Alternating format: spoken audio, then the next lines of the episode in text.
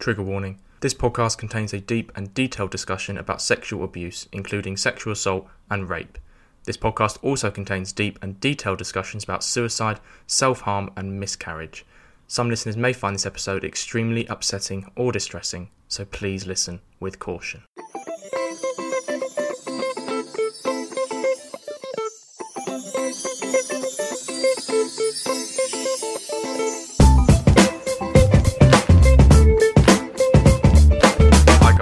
Thanks for joining me for another episode of the Just Checking In podcast. This podcast, as always, is brought to you by Vent, a place where everyone, but especially men and boys, can open up about their mental health issues, break down stigmas, and start conversations. I am your host, Freddie Cocker. Each pod, I check in with a very special guest. We have a natter about all things mental health, as well as anything and everything else they are passionate about. If it helps that person with their mental health, we'll discuss it. My special guest for this episode is someone who has inspired me, supported me, and was one of, if not the main reason, I came out about being sexually assaulted as a child. Her name is Toni, but for the purposes of this pod, which I will explain, we will use her legal pseudonym Ella Brooks in the show notes and for the title of the pod. She's a trauma based consultant, campaigner, and speaker in men's mental health and workplace well-being. She is the author of The Right Thing to Do, reporting rape in Britain's criminal justice system, and the founder of For Our Men, a community space dedicated to educating and discussing men's mental health and emotional health in the workplace. In the book, Toni writes about her experience of being raped and sexually assaulted by her former boss at a work Christmas party, her life journey, and how the crimes against her were dealt with in the criminal justice system. The book was the most difficult book I've ever read in a positive sense, and the commonalities I found in Toni's journey are scars I still hope to address and heal in the coming years, particularly the ones she describes in the book around people pleasing anxiety, which I've already done a little bit of work on, to be fair. Toni's journey is so deep and so important that I'm dedicating this episode entirely to her book, which we'll discuss in three parts as the book lays out. We'll discuss how and when she was raped by her former boss, as well as briefly touch on her other experiences of rape and sexual abuse and the impact that had on her mental health, her livelihood, and her relationships with family and friends. We also discuss the stigma around miscarriage, which she has experienced, including once after being raped by her boss, suicide, panic attacks, breaking down rape myths in society, and how she thinks the justice system needs to improve to treat rape victim survivors better and with dignity, empathy, and respect. This is one of the deepest pods I've ever done, so please, please listen with caution. But it's a story I hope shines a light on this deeply stigmatised subject for both women and men, but is a crime largely committed against women, with a balance currently approximately 85,000 women and 12,000 men, according to research conducted by Rape Crisis in 2016. In part two, we will talk about all the amazing work Toni does in men's mental health, especially in the police services. Toni is one of the most resilient and inspirational people I know, and I'm hugely privileged that she agreed to tell her story on the Just Checking In pod. So, this is Toni's story. Toni, welcome to the Just Checking In pod. Thank you so much for agreeing to do this, as I know you haven't done much media at all around the book. I've said this to you several times, including before we chatted about the book and the pod, but the book just floored me in so many places, and I'm so glad I read it. We're going to talk all about it shortly, but just quickly, given how much of your heart and soul you poured into it, how has the feedback been to it, and how proud are you of it now that it's out? I knew you would make sure your favourite colour pink could adorn the front cover. Yes, I never really considered writing it. It's a little bit weird still when people tell me that they're writing a book and I sort of forget I've written one, which sounds quite funny. But it's one of those things that you work so hard and you kind of put it out and then you crack on with life. But I have been blessed that the feedback so far has been really positive, even if people have found it difficult to read, like yourself. And I, I think, you know, a lot of victim survivors are reading it and reflecting on their own experiences a bit differently and giving them a different perspective. And I've got quite a lot of police reading it as well, and they say it's giving them a different perspective, which I think is really all I could ask for. I am really proud of it, but as I said, sometimes I think because as you said, I put so much of myself into it. For me, it was never about writing a book, it was more about having a voice. And the academic research and everything came along as a secondary that I sometimes do forget. I've written a book and it's a bloody big book. you know, it's got 16 pages of references and citations. And I suddenly, you know, it wasn't until particularly because I'd been working on it as a digital document for over a year. I hadn't printed it out to edit it or anything like that. So it wasn't until I got the proof copy through and I saw how small the font was, but how heavy the book felt and how thick it was. And I was suddenly thinking, shit, I actually wrote a book. So every now and then I surprise myself, but I have been blessed that, you know, even people that don't necessarily agree with everything that I've written, and I don't expect them to, um, they've said, you know, that it sparked some great conversations with their colleagues and other people, which is fantastic. That's great to hear, Toni. I wish we were recording this pod at a different time given the horrific and tragic news about Sarah Everard, which happened this week at time of recording. I know it's affected you a lot, Toni, so I'm not going to ask you about it, but I just thought I'd add this in so the listeners know and have some context what we're going to discuss. And I hope this conversation helps the national conversation as well and educates some people. So we have got a mountain to get through. So shall we crack on with the show?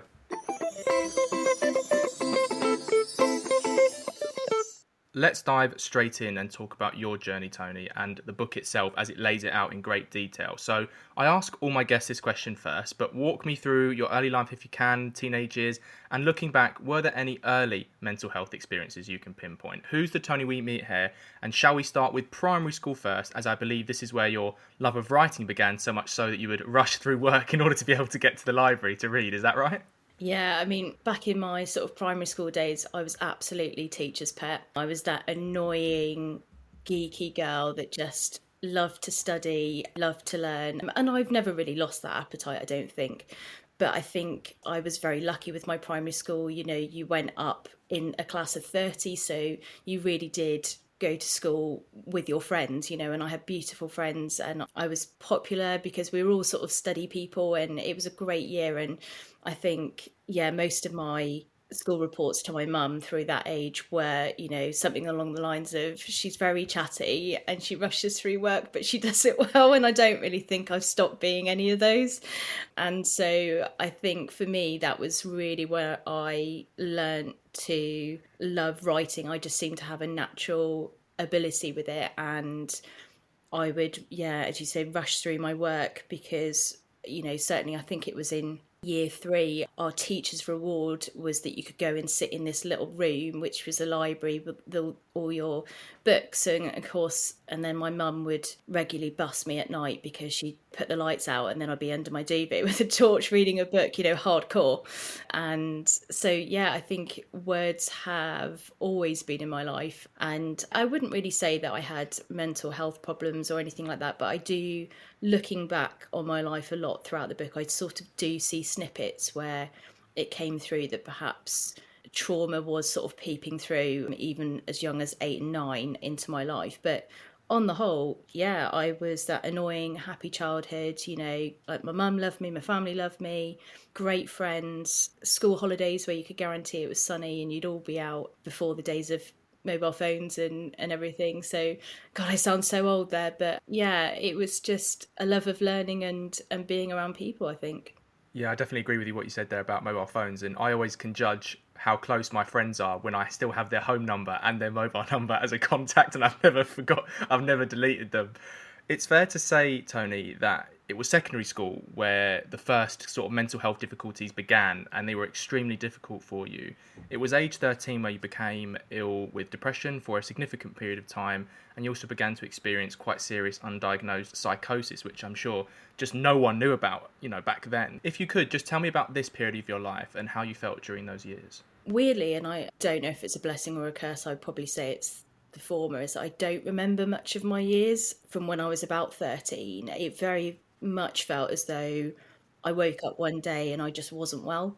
And I've never really shaken it since. And obviously, there's lots of research and, and studies that argue that that can happen during puberty, especially for girls and, and all that kind of stuff. But I just knew that all of a sudden I felt like I changed overnight and I did become very, very unwell. And yeah, I, I just I don't remember it. Even when I've tried, I think just that has been my default trauma response is to just not remember things or have very fragmented memory.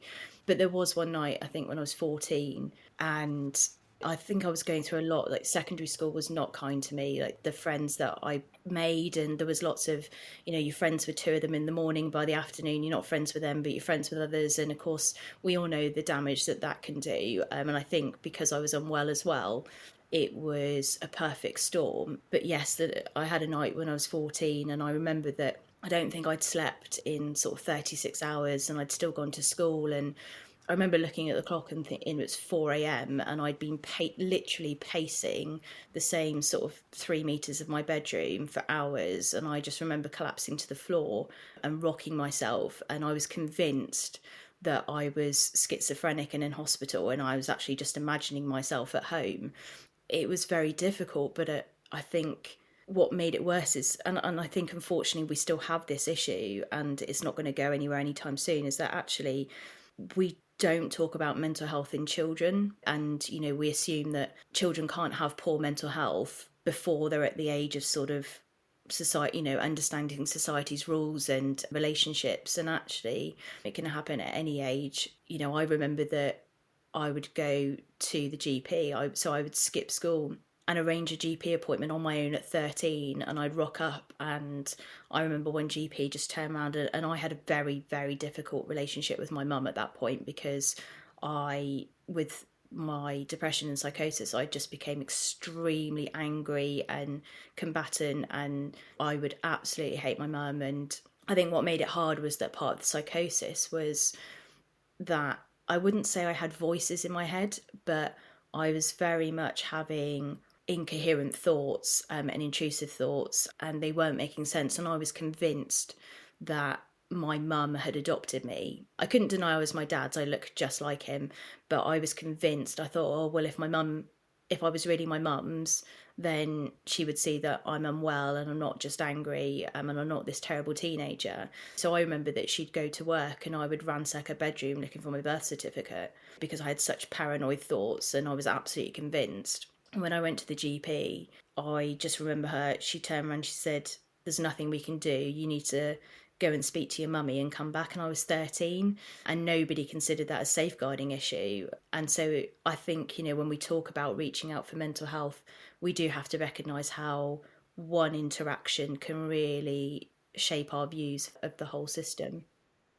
At this point, you also began to self harm quite seriously as well, Toni. At one point, you said you had anxiety when you didn't have a knife on you in school. Such was your urge to do it as a soothing tool or maybe a, comfort tool.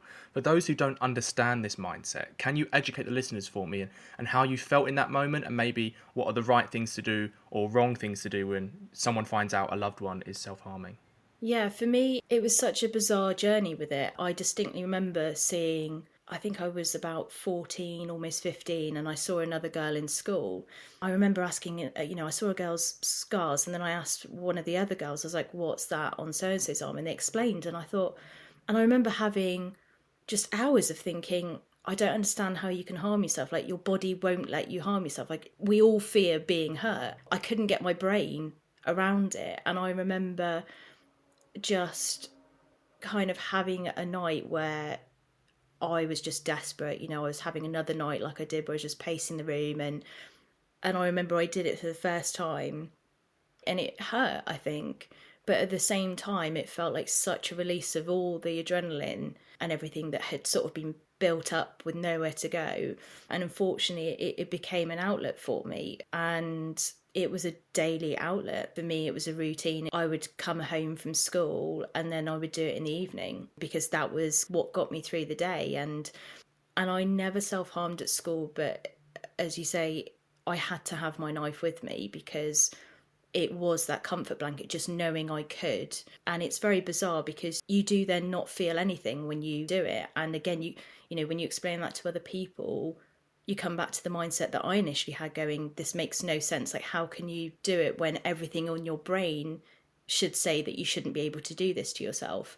And I don't profess to know the science behind it. But for me, it was very much, yeah, that comfort blanket. And it was self destructive, but it kept me alive. And I think we need to have some very honest conversations about self harm. You know, we get very we like to label coping mechanisms as good or bad, particularly when you get into adulthood and you start saying, oh, well, drugs are bad. And I'm thinking, well, alcohol's not great either, but you do that every Friday and Saturday. It's very like person dependent, it's very subjective. And I would never say that I'm proud of my self harm, but I did what I had to do to survive and I'm not ashamed of it. And I think what we need to do is you know, I do believe that we are getting better at discussing self harm in sort of teenage years in adolescence.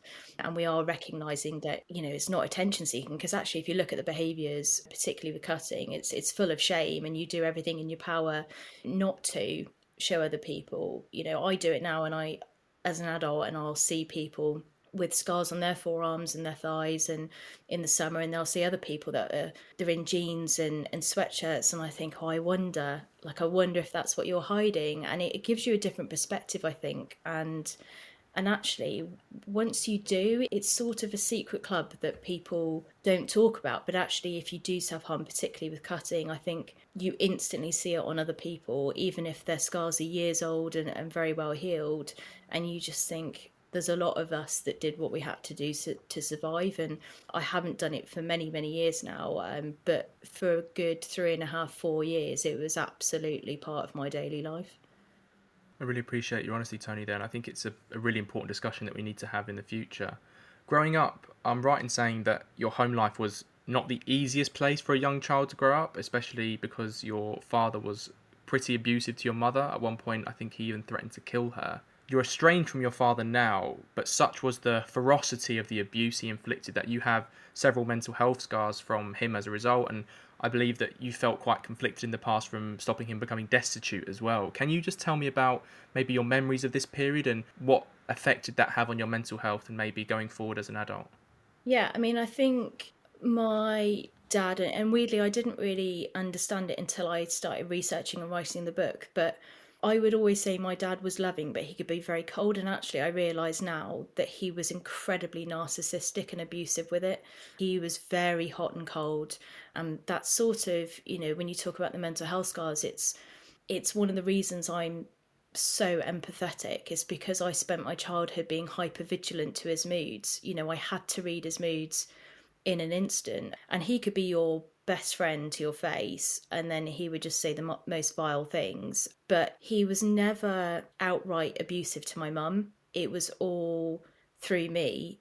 You know it would be like oh your mum's useless and you know the next time i see her i'm going to kill her. And my mum wouldn't say that about him. You know she's very much like i want you to have a good relationship with him. So despite her issues with him she never and she wouldn't let any of my family talk about him badly around me because she didn't feel that that was fair, which I fully respect and I appreciate that's not very easy for a lot of parents when they split up. But I think, you know, my dad was an absolute force. And the weird thing is that he looks just like James Gandolfini in in The Sopranos. You know, from the, like the thin, like he's Italian, like thinning black hair, the gold sovereign rings, and the. I really struggled to see you know, obviously James has now passed, but I struggled to see any kind of photos of him as Tony Soprano because he was like my dad. And you know he could be very loving when it suited him very cold when it didn't. And so actually there was lots of gaslighting. So I think even from 8 and 9 I was writing poetry talking about how much my dad had upset me. But I remained or we remained in each other's lives until I was about 26 but the older I got, the more I started to see him for what he was like. And then, unfortunately, at sort of 26, I found out he was homeless. And so he's missing and now um, presumed dead. And people say, do you want to find him? And I have to realize you can't help everyone. Like people have to want to be able to be helped. And he unfortunately doesn't have that capability. And I've had to sort of accept that as difficult as it is because you know you're taught to look after your family and family's everything. And actually I've realized as an adult that you can't help someone that doesn't want to be helped. And, and actually just because they are family it doesn't mean that you have to accept people's toxicity in your life. But he does leave quite a mark on my life you know where I feel sort of I do worry about abandonment from men and I'm constantly waiting for men's mood to change.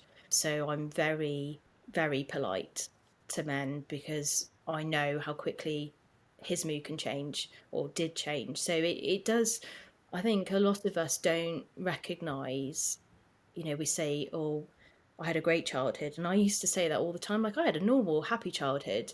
And my therapist for a while, she's like, I would say you'd have a difficult one. I was like, no, I don't know what you're on about. But then when I wrote the book and I started really looking into narcissism and narcissistic parents and empathy as a trauma response and hypervigilance. And I was just thinking, this is my childhood.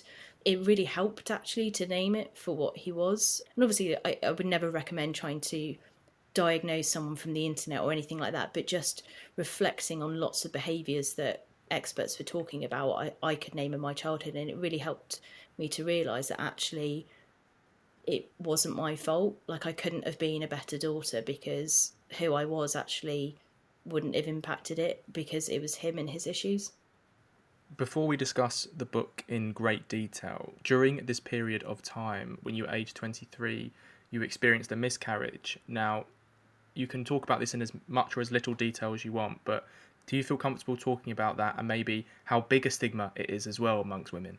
Yeah, so my I'd actually been with my ex for a good I think about four and a half years and then we separated and and I decided to do, well, this is before the book came out, but the whole Eat, Pray, Love thing. So I was I bought a three month ticket around Southeast Asia and off I went.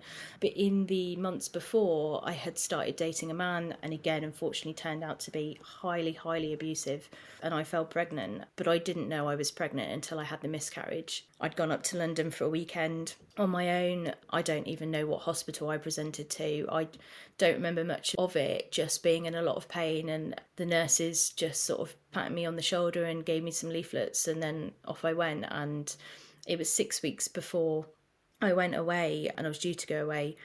And my mum, you know, she wanted to grieve, and and I just wasn't interested. I was like, no, as I've got too much. I've only got six weeks to go. I've got too much to think about, and people said, oh, maybe you shouldn't go. And I was like, no, I've already spent money. You know, I'm hitting every destination at the right weather time. I was like, no, I'm going to go. So I just stuck it in a box and I just didn't deal with it. And then I, I, I think I just knew I just needed time to process it in my own way. So actually, as much as I do have really fond memories of that trip in lots of different ways, and that was my first solo backpacking adventure, I also remember a lot of tears and a lot of grief coming out. And it was really hard because I never told him because he just stopped answering my calls, so there was nobody to even comfort me through it. So I think there is a real shame and stigma to it. You know, the fact that we even say, whether you're a single woman or a couple, you know, they say, oh, well, don't really announce your pregnancy until a three month scan.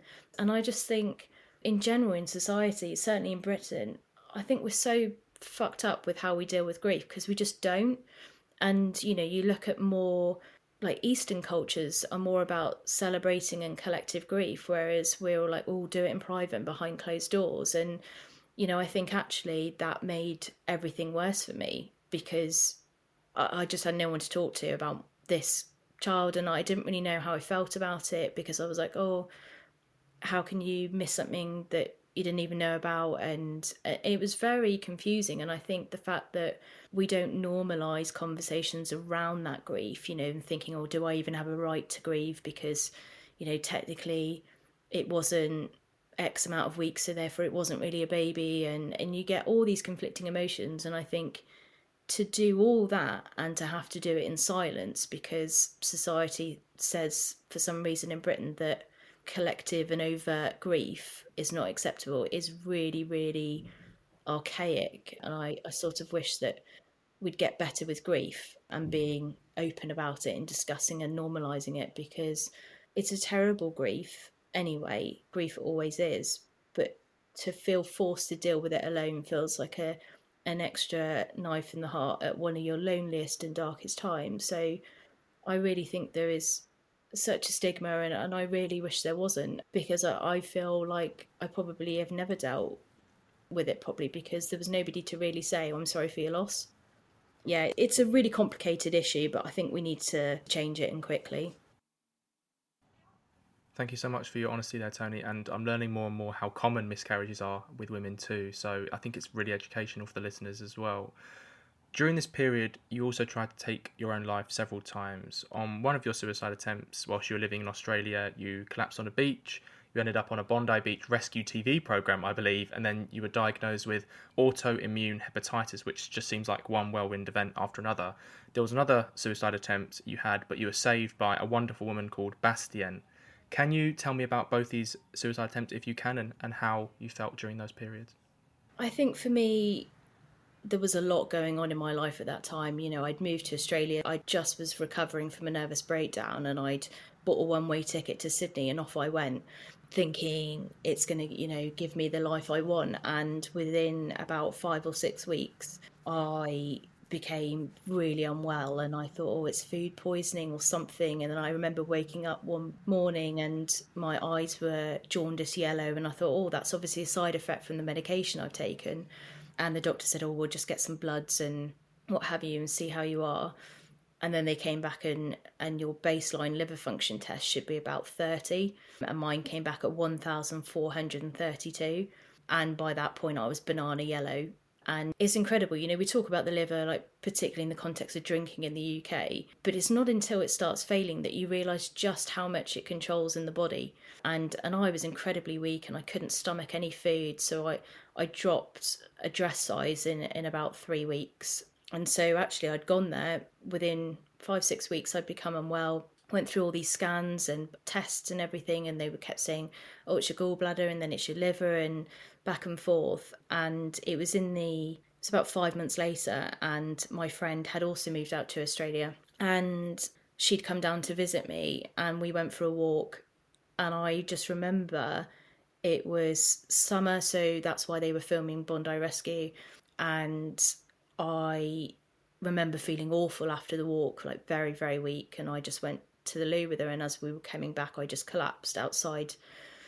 And it's so bizarre because to see yourself like on TV when you don't remember it and I was so floppy and you could like even I was very very tanned and yet my face was still ashen grey I was so unwell and I think I just couldn't believe it I couldn't believe how unwell I'd become and you know I saw Australia as a light at the end of a very dark tunnel and I did all that you know and then I flew home as an emergency when they said it's your gallbladder, you need surgery. And I was like, I can't afford surgery here. I'm going to go back home. And that's when they floored me with a diagnosis of autoimmune hepatitis. And I was just screaming, going, No, no, I've had all my tests. And that's when they explained, and, and I didn't know that hepatitis is just the word for an inflamed liver and essentially it's not infectious and all it means is that my liver is constantly fighting an invisible infection so it constantly thinks it's unwell, so it's working even when it shouldn't. And as I said, I lost so much weight because I just couldn't stomach any food. I had to have a liver biopsy and I got pumped full of steroids. So then I blew up two dress sizes. So my body went through absolute hell in the matter of months. But I came under control and thankfully got the all clear to go back to Australia to do my visa. And I remember I did my rural work, which you have to do in your first year of an Australian visa, and I moved back to Bondi. And it felt prophetic to be back, and I felt like it was home to be back in Bondi, like this place that had stolen my soul. And I really felt it was home. I still call it home now. But then it's one of those things where you think you're okay, and then actually, several months of trauma and pain and everything all comes out. And I remember just thinking that's it. I'm I just don't want to be here anymore. And I thought I want to end my life at Bondi, like the place that I call home. It felt fitting, and I'm not saying that's right or wrong, but I went and I think I was just exhausted with everything. And I remember just filling my coat with rocks and just walking into the sea. But I couldn't fight the waves, and I uh, just lay there in wet clothes on the shoreline. And I the next day I just went back to the hostel and just carried on as though nothing was wrong. And I'd met this woman a week before at a Bondi Beach event uh, around mental health. And she's my kind of woman. She was there with glitter all over her face, mermaid onesie. I was like, yes, love you. And I went back to this event probably, I think it was maybe about five days later and within that time i'd also considered going into hospital because i was so unwell and she just saw me and she went oh she said you were here last week said how are you and i just got really tearful and i said oh i almost went into hospital and that was the friday at sunrise and she gave me a mobile phone number she spoke to me in the friday evening she said come over to my apartment sunday She's like, I, I can get you access to a psychologist and whatever you need. I went over on Sunday. She gave me a spare key, and I moved in with her on Monday. And I just lived on a sofa for two weeks, rent free. And within that time, I got a job and an apartment. So it's very much it does show that you know when you are right on that edge and you think you've got nothing to live for it can quickly switch around if you can keep going a little bit longer but Bastian was just incredible and and we're still friends now and I, and I love her to bits and I think you know she helped me have one of the best and most healthy years of my life so uh, you know I'll always have an affinity and I'll, to Australia I will I'll always call Bondi Beach home I have lots of friends there now so yeah, I think it was a lot to deal with. It was very difficult to face my mortality with my liver at 26 to be told, you know, you're at higher risk of liver cancer, you might need transplant, you might have to stay on medication for life. When I'm not a big drinker, never have been, never taken recreational drugs. I was like, oh, this just doesn't seem fair. And all the consultant would say was like one day your genes just mutated. And that was it you know and that was very hard to grasp. But when i moved back to australia as i said i was quite large because of the drugs and all my muscles had wasted. But i started running and i, I ran the weight off. And so for me australia has absolutely part of my soul still there. It was a lot to go through but i had the good people around me and yeah i think it was just one of those bittersweet times in life so, Bastien, if you're listening, I hope she's giving you a big shout out there.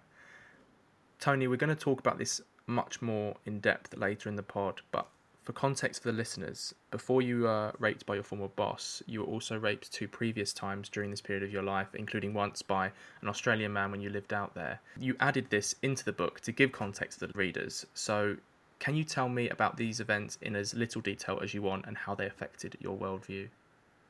Yeah, it was really interesting actually because I had no intention of writing about them at all.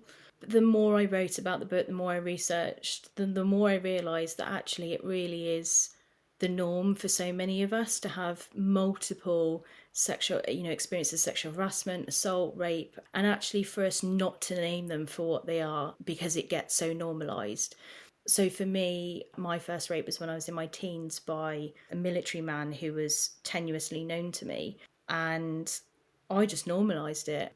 I was just like, oh, that's just a bad experience, you know, because I was not wise sexually. I was young. I, you know, can't compare experiences at that point unless they're overtly violent or something happens. And so you think that is this the norm, even though you have that sort of gnawing feeling in the pit of your stomach that you know it's not right. And I think, again, for me, my memory is just sporadic of that. And yet at the same time, even now at 34, there's a sexual act I still can't perform because of that night. But I didn't call it rape for years and years and years, and, and not even to myself. And it wasn't until I was about 25 before I moved out to Australia and I'd become friends with a, a woman at work. And one day, out of left field, she just dropped his name into the conversation as a family friend. And then it all came out that he'd avoided several rape charges and that there was a clear pattern to his behaviour and there were several women. And and I found out that he'd been dishonorably discharged, but not because of the rape complaints, but because of a criminal conviction for fraud. And I never reported it at the time. And when I found out about the other women, I felt horrifically guilty. And I think that guilt has haunted me ever since for not reporting because I kept thinking, could I have been that one last complaint that tipped them over the edge? Because there were complainants after me, there were more victims after me, and that has felt horrible. And I think, you know, with the man in Australia, it was for me, you know, I think it's great that we're now starting to talk about coercion in legal parameters, which is far different than manipulation. You know, unfortunately, we all lie, manipulate through our lives for the good and bad, you know, but we're talking about extremes of behavior. And I think for me, because I was always on tenterhooks with my dad as a child, I'm very acutely aware of men and how they hold themselves and you know, he was a very dominant man. And I remember thinking, you know, I was there to spend the weekend with him. And, you know, we were in a city, so there was lots of, place, you know, there was people I could have gone to. instead of going back to his place. But I thought I've got all my stuff there, and I, I just knew that it's something so weird to describe when you just know that there's potential for violence and, and I can't really describe that feeling but as soon as I met him for that weekend I knew something was off like the red flags like the gut instinct it was screaming at me and I was thinking no he looks nice you know he's saying the right things but it just didn't feel right and I remember thinking I'm going to have to give up my body here. I'm going to have to let him sleep with me because I genuinely fear his reaction if I don't.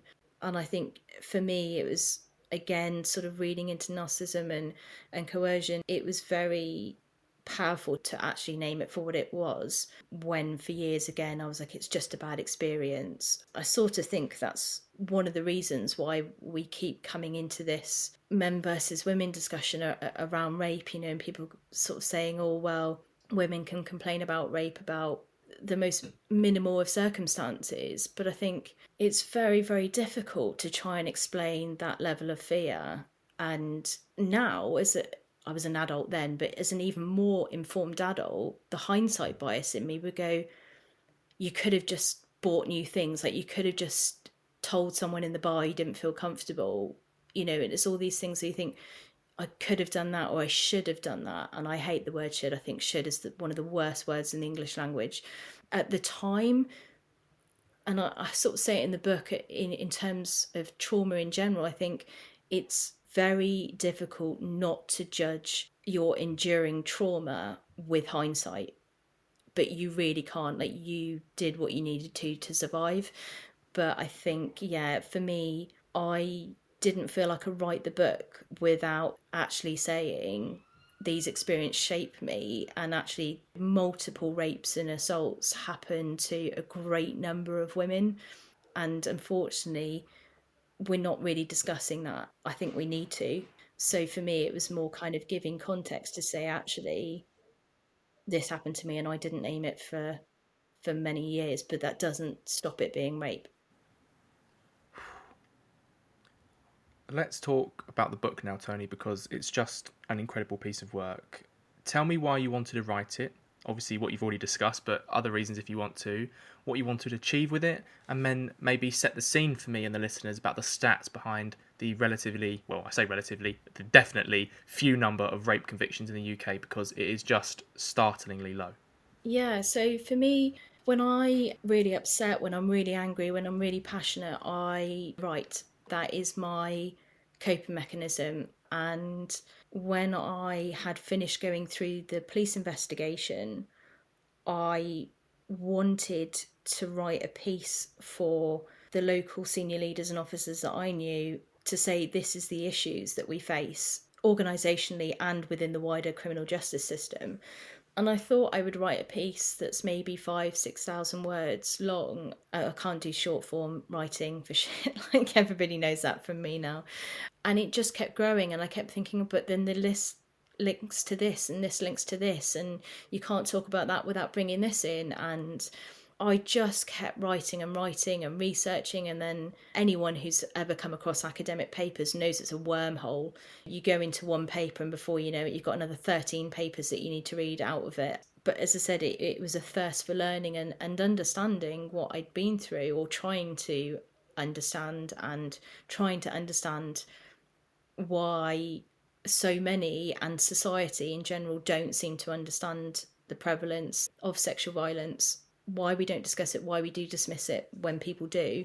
But it was mainly the more I wrote and I would share on Twitter, I'm like, oh, you know, I've hit 20,000 words today. And then it was like, oh my God, you know, I've hit 30. I think there was a six week period over Christmas and New Year where I wrote 30,000 words just in six weeks. And the more I kind of wrote, the more people said that they were interested in reading it, you know, reading about a victim's experience. And so I never really thought of it as a book, which is why I said earlier that it sort of surprises me I have written a book. I always knew I would write a book in my life. I, I know that that was going to happen at some point, but I didn't expect my first one to be about the criminal justice system. And I think it was the most cathartic difficult and therapeutic thing I could have ever done with my trauma. But I suppose now that I've written it, all I would really hope for is that it just gets people to see things from a different perspective. It doesn't mean that necessarily that they can change things, but I certainly think in policing there is a natural instinct to defend themselves against attack because unfortunately there is quite an anti-police narrative in general particularly at the moment that does sort of attack the organization. And quite rightly we do need to challenge the organization and its practices. I, I i'm never one for blanket support. You know the organization is not faultless. But i think a lot of police say oh well but we've got this within legal parameters or this. And i'm going i'm not doubting that but this is how those practices can be perceived by victims. And that's all I'm asking you to consider. Like, I fully understand your need for neutrality uh, uh, and all that kind of stuff. But I'm just saying, but this is how it feels to go through. And I think that's really important because actually, what you're doing, being a victim of sexual violence, is all about feeling. And then you come into contact with this very unfeeling organization. And, and that's not to say that the people within it can't be compassionate empathetic but obviously the law means that they are unfeeling and they're factual. So you have this real clash of seas as it were. And i just wanted to be able to kind of be that bridge a little bit to say i fully understand where you're coming from but please understand how it can be received as a victim how it can come across. Because we've got issues you know people say you should report you know anytime people and i see it a lot you know regardless of the news this week there will be women uh, you know and men that will openly discuss on social media their experiences but they haven't reported to police. And it will be like well why didn't you report? You know if it really happened you'd report. And there's such this ignorance around what it means, the emotional labour it takes to report when it doesn't get rewarded, because we're talking about a 1.4% conviction rate, which has been dropping since around 2016 with the CPS. But what we're also seeing here is that 1.4% is against an estimated 15% of reported rapes. So that 1.4% is only against the 15 that get reported. So actually, if you're talking about putting that 1.4% against the 100% that we would know about if everyone did report, it's negligible. And I think we are in this very difficult position of being very vocal about this 1.4% conviction rate, as we rightly should. You know, we need to be challenged as a society to discuss this because it takes a cross section of society to make it work. But I think at the same time, we risk putting victims off by saying you've got a 1.4% chance. And I, am not sure what that balance is to that conversation because we do need to be open and transparent. But I think we need some very honest conversations that at the moment it becomes very much us and them instead of actually discussions. It just becomes who can shout the loudest. Before we talk about the night you were raped and sexually assaulted, Toni, can you set the scene for the listeners and who your boss was, who we'll call Lucifer, as you did in the book, and the woman who conspired with him to abuse you that night, who you call Maleficent in the book? How your relationship went from maybe a purely professional one to something more than that, and then when the red flags began. Yeah, so Lucifer was my team leader, and I didn't really have much to do with him on a day to day basis. He wasn't my direct boss within the team unless his secretary was away and I was sharing his work. So I'd probably been working at the law firm for about 15 months and we'd never really shared much more of a how was your weekend conversation. Same with her, again, she was a solicitor in our team. And they sort of just kept themselves to themselves, nice enough to have a chat, and that was it. But then it sort of changed after about 15 months, and there was about 40 of us out. And you imagine a law firm, like 40 of us out on a night out you know everybody was in a really good mood like we were celebrating like birthdays and and all sorts and it was a fantastic night and then lucifer you know i was in that lovely giggly tipsy phase where that's my extension of me. Like when i get tipsy everyone gets a hug. Like i'm just like i love you you know i'm that annoying affectionate drunk uh, everyone gets hugs. And he walked me back to the train station and i'd had a really difficult week so i really needed to blow off steam that night. And he just pulled me in for this tight caring hug and i just felt in that moment just cared for. That's what I needed. And when we were waiting on the platform, he kissed me and and I knew he was married and and I kissed him back and you know, I felt awful for it afterwards. And I thought on the Monday we'd come in and maybe talk about it and we just never spoke about it. And really it was that night where my entire relationship with him changed. You know, we actually then had a more friendly and conversational relationship in work and the sort of very subtle gaslighting would begin and you know it'd be really flirty one day and then he would be cold as hell the next day. And i was constantly back and forth not really knowing his moods. And because of that i never really knew what person i was going to be because i didn't know what mood he was going to be and what person he was going to be either. So sometimes the team would be full of banter you know there'd be jokes rolling around and other times he would just be stone cold silent and I would feel punished for being who I was. And it was very much this back and forth kind of behaviour on his terms. You know, he'd flirt and be happy when he wanted to, and then he'd stop when he wanted to. And again, it's one of those patterns that hindsight affords you, but you can't appreciate you're going through at the time. And I didn't really have a relationship with her. It was, again, just that how was your weekend conversation and we all sort of in the office commented that she was a bit odd, but we didn't really know what that oddness was. We all just sort of felt it, but they were nice enough. And so we'd had this pattern, you know, for months of we'd go out for a night out with work and he'd be there. And as soon as we were out, he would buy me a drink. He'd start flirting, start making comments about me, about my body, and saying how much he likes having me in the office and, and all this kind of stuff, which I was flattered, but I was like, You're married and I hold my hands up to the part I played at the beginning. Um, and I think that's one of the biggest reasons I struggled so much, feeling like I deserved it. But yeah, it was just kind of this back and forth yo-yoing for months, and and then the night of our staff Christmas party, I say I got very very drunk. I don't get drunk, despite my liver. I can handle a lot to drink, and and I still remember that night we went to this train station, but I can't remember that night and I saw how cold and cruel he was and and usually he just made me cry. He just wouldn't speak to me. If I spoke to a colleague that happened to be stood next to him, he'd walk away from me and I couldn't understand what I'd done. And I just remember being in tears. And then my colleagues came out and they knew of my relationship with him or what had happened. And they were like, oh, he's got, you know, just ignore him, ignore his behaviours. We all know what he's like. And I thought, I don't know what it's like. What are you, what are you on about? And that was the first time I was really hearing that he had a reputation. And that's really the last significant chunk of memory that I have up until we had all been in this venue, which our law firm had paid for for the evening.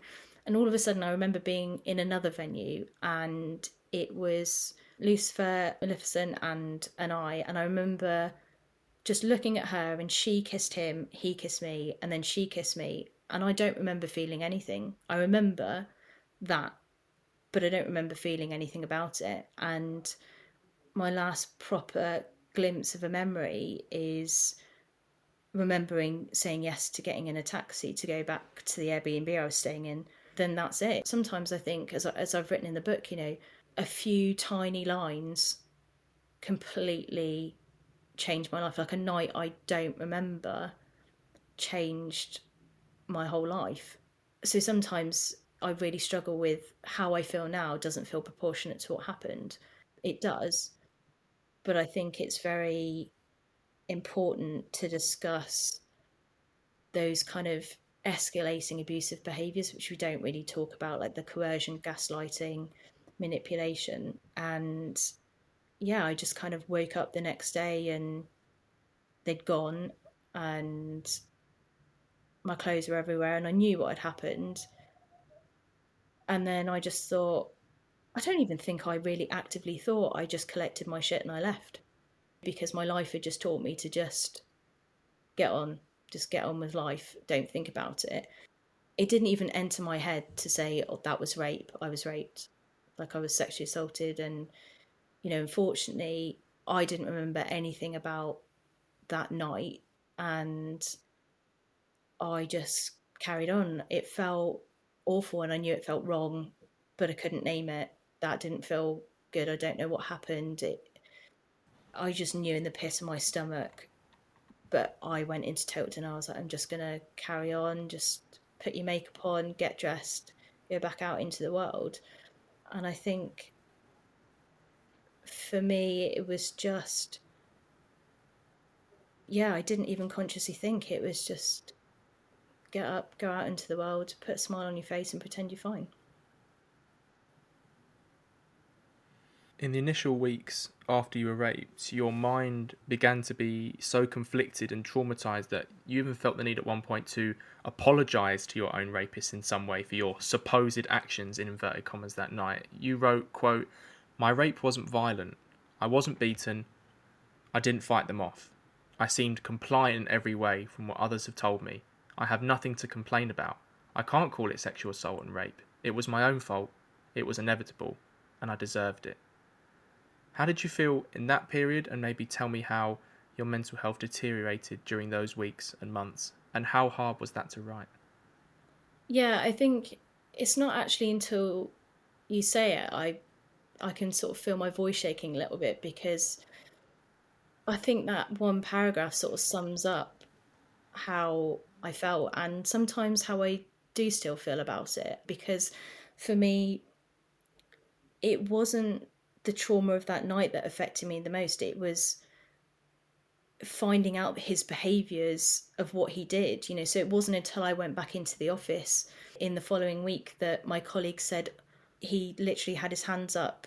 It, like we were all watching him kiss you. He had his hands up your skirt between your legs in front of everyone. Like we pulled him off more than once, told him to leave you alone, and he just called you crazy. And it was in my head just I couldn't wrap my head around that because I was like no you know he he cares about me. I disclosed that I have depression and anxiety and he seemed really caring initially before he used it against me in my appraisal. Like I couldn't wrap my head around it. I was like I don't understand what you're saying. I don't understand how I don't remember this. You know I have annoyingly good memory as much as my mum detests it in me and I couldn't wrap my head around the fact that I couldn't remember it and I'd never been that drunk. Like I didn't understand it. And to then, as I said, hear other people and say, no, we pulled him off you and he just laughed and called you crazy and it made no sense. And I think that was devastating for me when the whole office was talking about us, but nobody in our team really knew. So actually, I had to do the opposite. I had to be the life and soul of the party. I became super cheerful,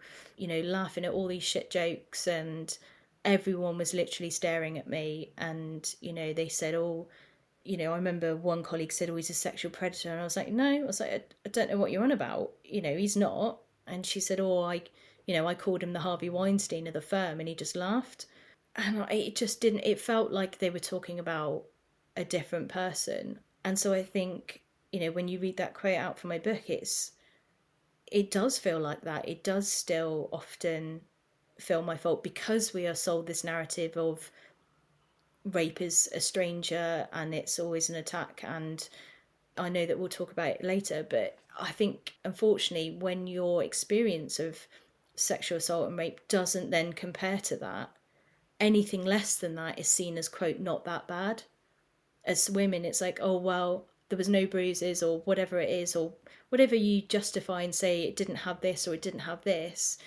you then minimize your own experience and it's very difficult to hear that I was compliant, you know, I wasn't pushing them off because I am a fighter and, and my trauma response for other people's trauma is absolutely to fight.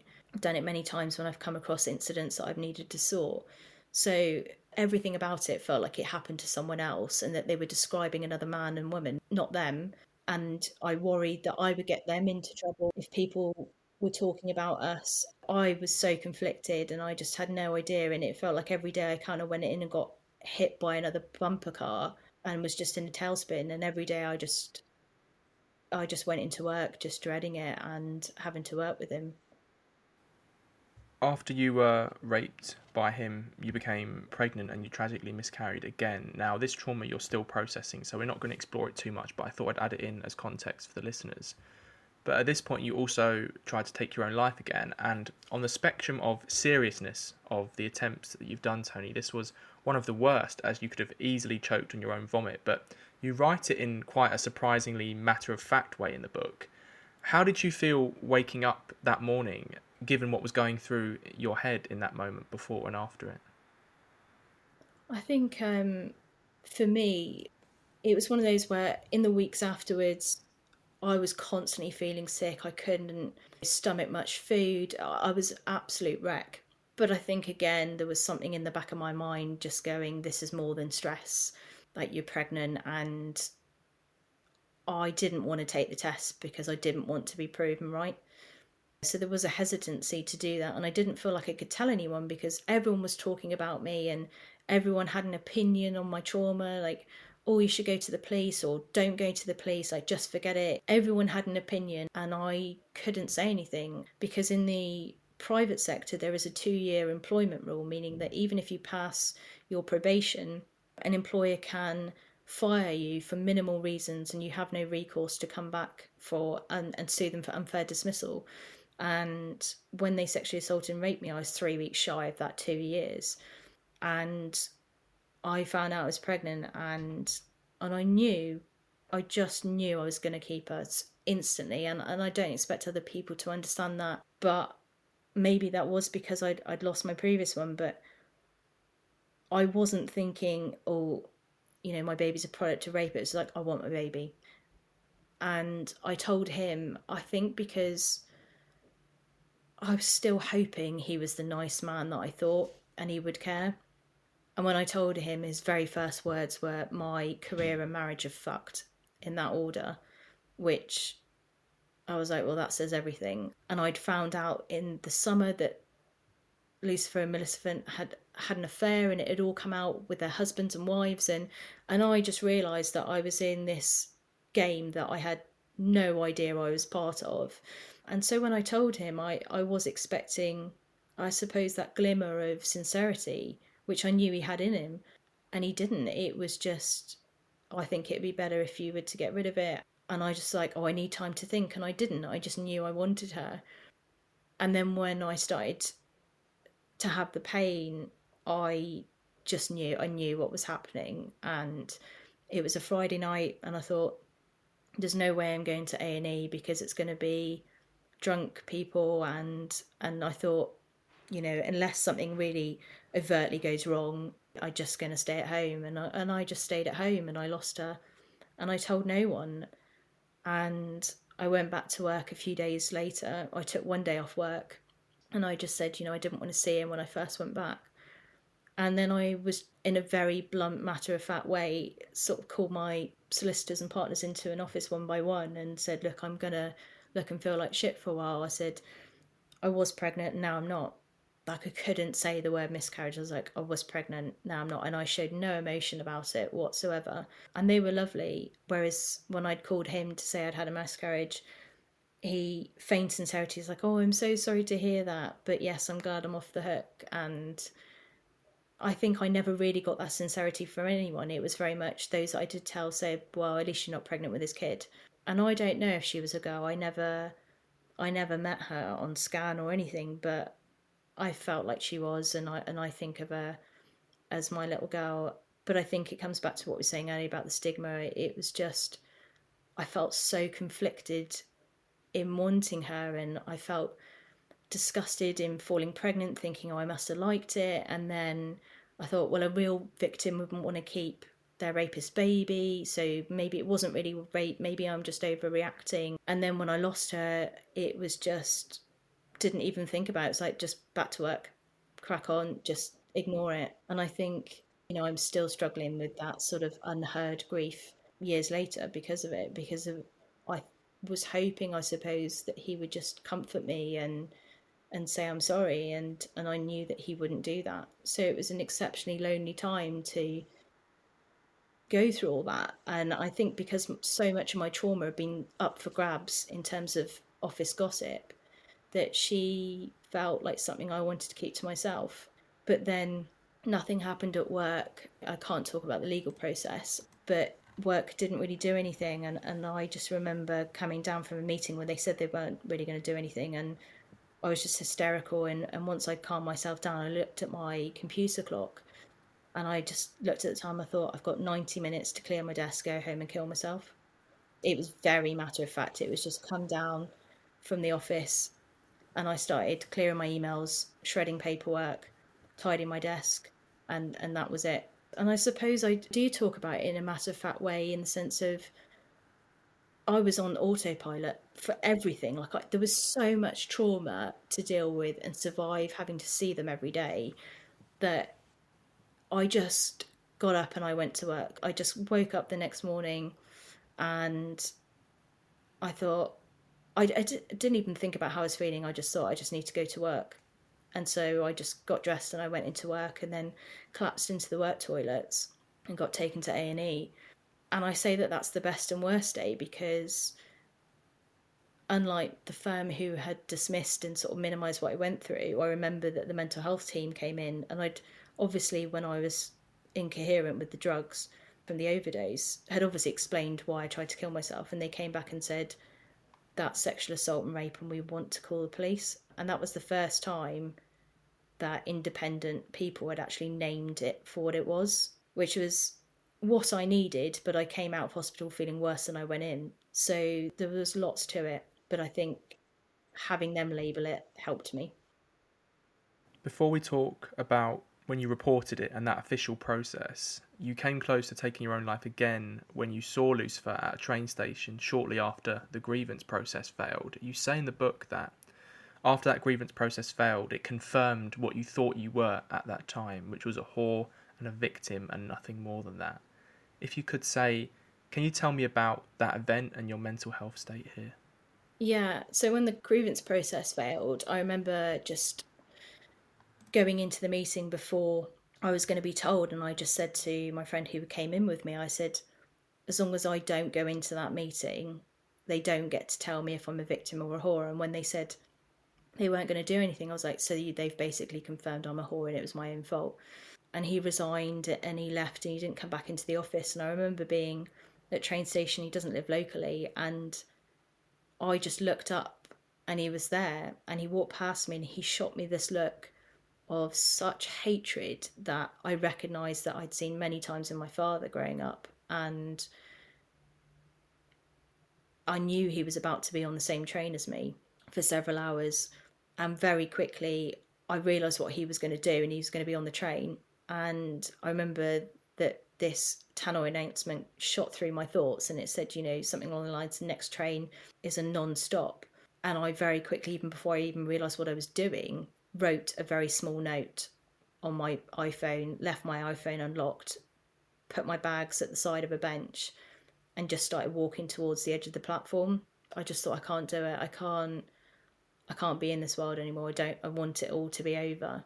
And I remember standing over the yellow line, and I realised just how many people were around me, and I couldn't. And then I just sat there in quiet tears because I felt so trapped that I was going to be on this train with him, and that I couldn't even end my life because I didn't want to be a burden to other people. It, it was a very, yeah, very isolating mental space to be in. Let's talk about how you reported the rape now. So you had to listen to some pretty horrific, stigmatizing things when you were reporting it, and when you came into a police station that you eventually reported it to. The comments by one of the police sergeants in that station and the detective constable as well just shocked me to my core when I read them. If you felt comfortable, can you tell the listeners maybe some of what they said that you feel comfortable sharing, and then set the scene about how that first attempt at reporting it transpired? I didn't report it until May because I think in my head I was expecting the grievous process at work to do the right thing and to give him some punishment. And when they didn't, and when I saw him at the train station, I thought I have to do something myself. Even though I didn't necessarily feel ready. And even when I reported, I couldn't call it rape. I said it was sexual assault. I walked in and said, I need to report sexual assault. And I mentioned nothing about Maleficent, nothing about the months of abuse beforehand. And he just said, Well, if you said yes to going home with him, there's not much that we can do, but let me speak to a colleague. And I remember he left, and I just sat in this really bare, old, decaying room. And I was just in tears because I thought, that's not what I was expecting. And I almost walked out, but I was going, no, no, like you've come this far, just wait. And then unfortunately, his colleague was quite dismissive as well. And, and I remember leaving the station thinking, feel like I've just given them a shopping list. And I left without calling it sexual assault. And the detective constable called me back a couple of days later. And when I'm really vulnerable or feeling very vulnerable or feeling very traumatized, I become very, very animated. I become very humorous and and cheerful.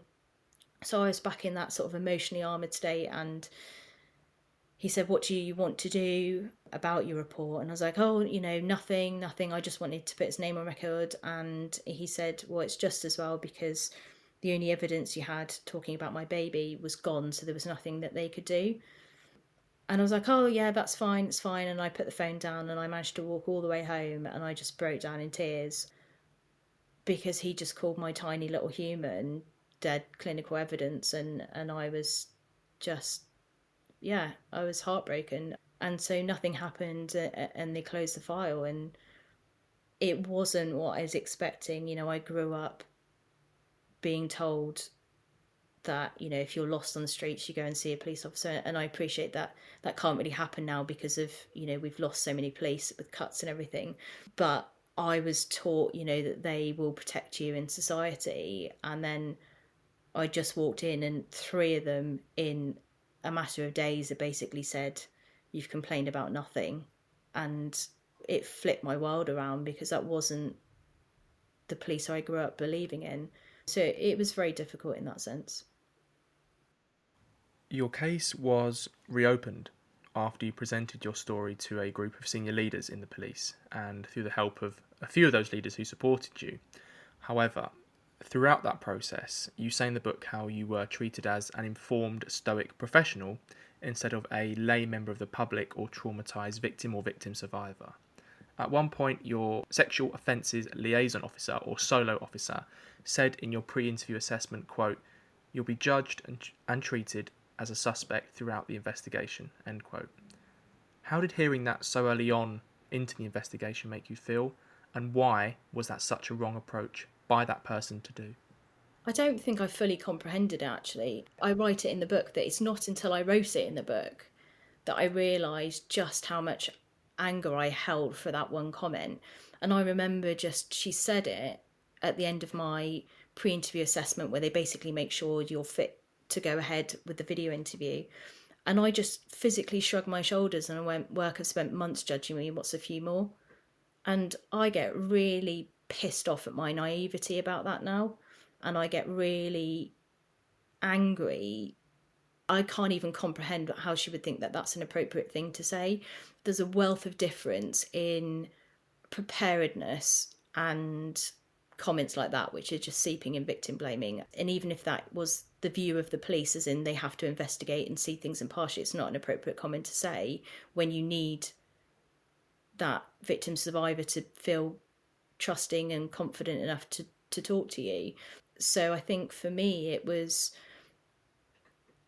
because I sort of came in in a roundabout route to have my investigation reopened. I came in because my route was a men's mental health specialist, and, and that's what got me to present to the senior leadership team, as well as to offer feedback about my experience of reporting. And it was after that presentation that they recognised that they'd like to review my file for potential learning opportunities and maybe reopen it if independently it was seen necessary, which it was, which is why I had the video interview. So for me, it was another reminder that I didn't matter, that what I'd been through didn't matter and it wasn't that serious and I was complaining about nothing. So it felt very, very jarring and I couldn't really comprehend it at the time of just how significant that was to hear. During the process, your officer in charge, or OIC, treated you extremely badly, often dismissively, and basically played a big part in re traumatizing you through this process, including in some ways breaking the friendship you had with one of your close friends, Laura. The lead detective inspector for your investigation also followed you on Twitter, which highly triggered you and is just a highly inappropriate thing to do, full stop.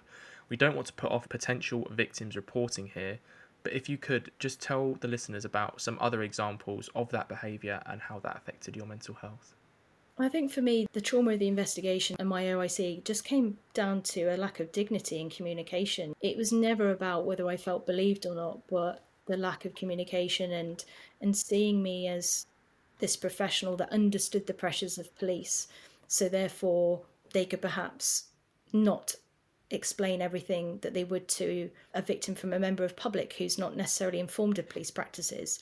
And so that's not to say that how I was treated is how a member of public is going to be treated. I think, you know, both a blessing and a curse because I did come in as a men's mental health specialist. I, I have to wear two hats, and unfortunately, they sort of picked my professional hat and therefore perhaps said things that they wouldn't necessarily say to general members of the public so for me and and that's why I'm a big advocate now of trying to say that you can remain legally impartial but still offer compassionate and dignified communication. And it was lots of texts and no calls and it was arranging to speak to witnesses and then not speaking to them and not apologizing and it felt very dismissive when I'd already been dismissed already so it just further compounded it after some time and with you experiencing more trauma breakdowns in relation to the investigation, you eventually turned to alcohol as a coping mechanism as well.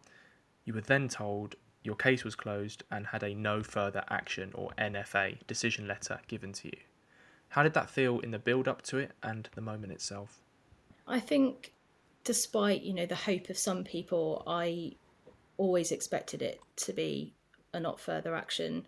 And I was coping quite well with the first sort of three months of the investigation. And then I just had a week of lots of really bad triggers through my OIC, through the DI following me on Twitter, all these kind of like little things that built up. And the, by that point, I realised that my hair was falling out. I had like a mouthful of ulcers, and I'd started drinking. And by the time I'd stopped, I'd been drinking every day for 56 days. For someone that doesn't drink for months at a time, it completely changed my relationship.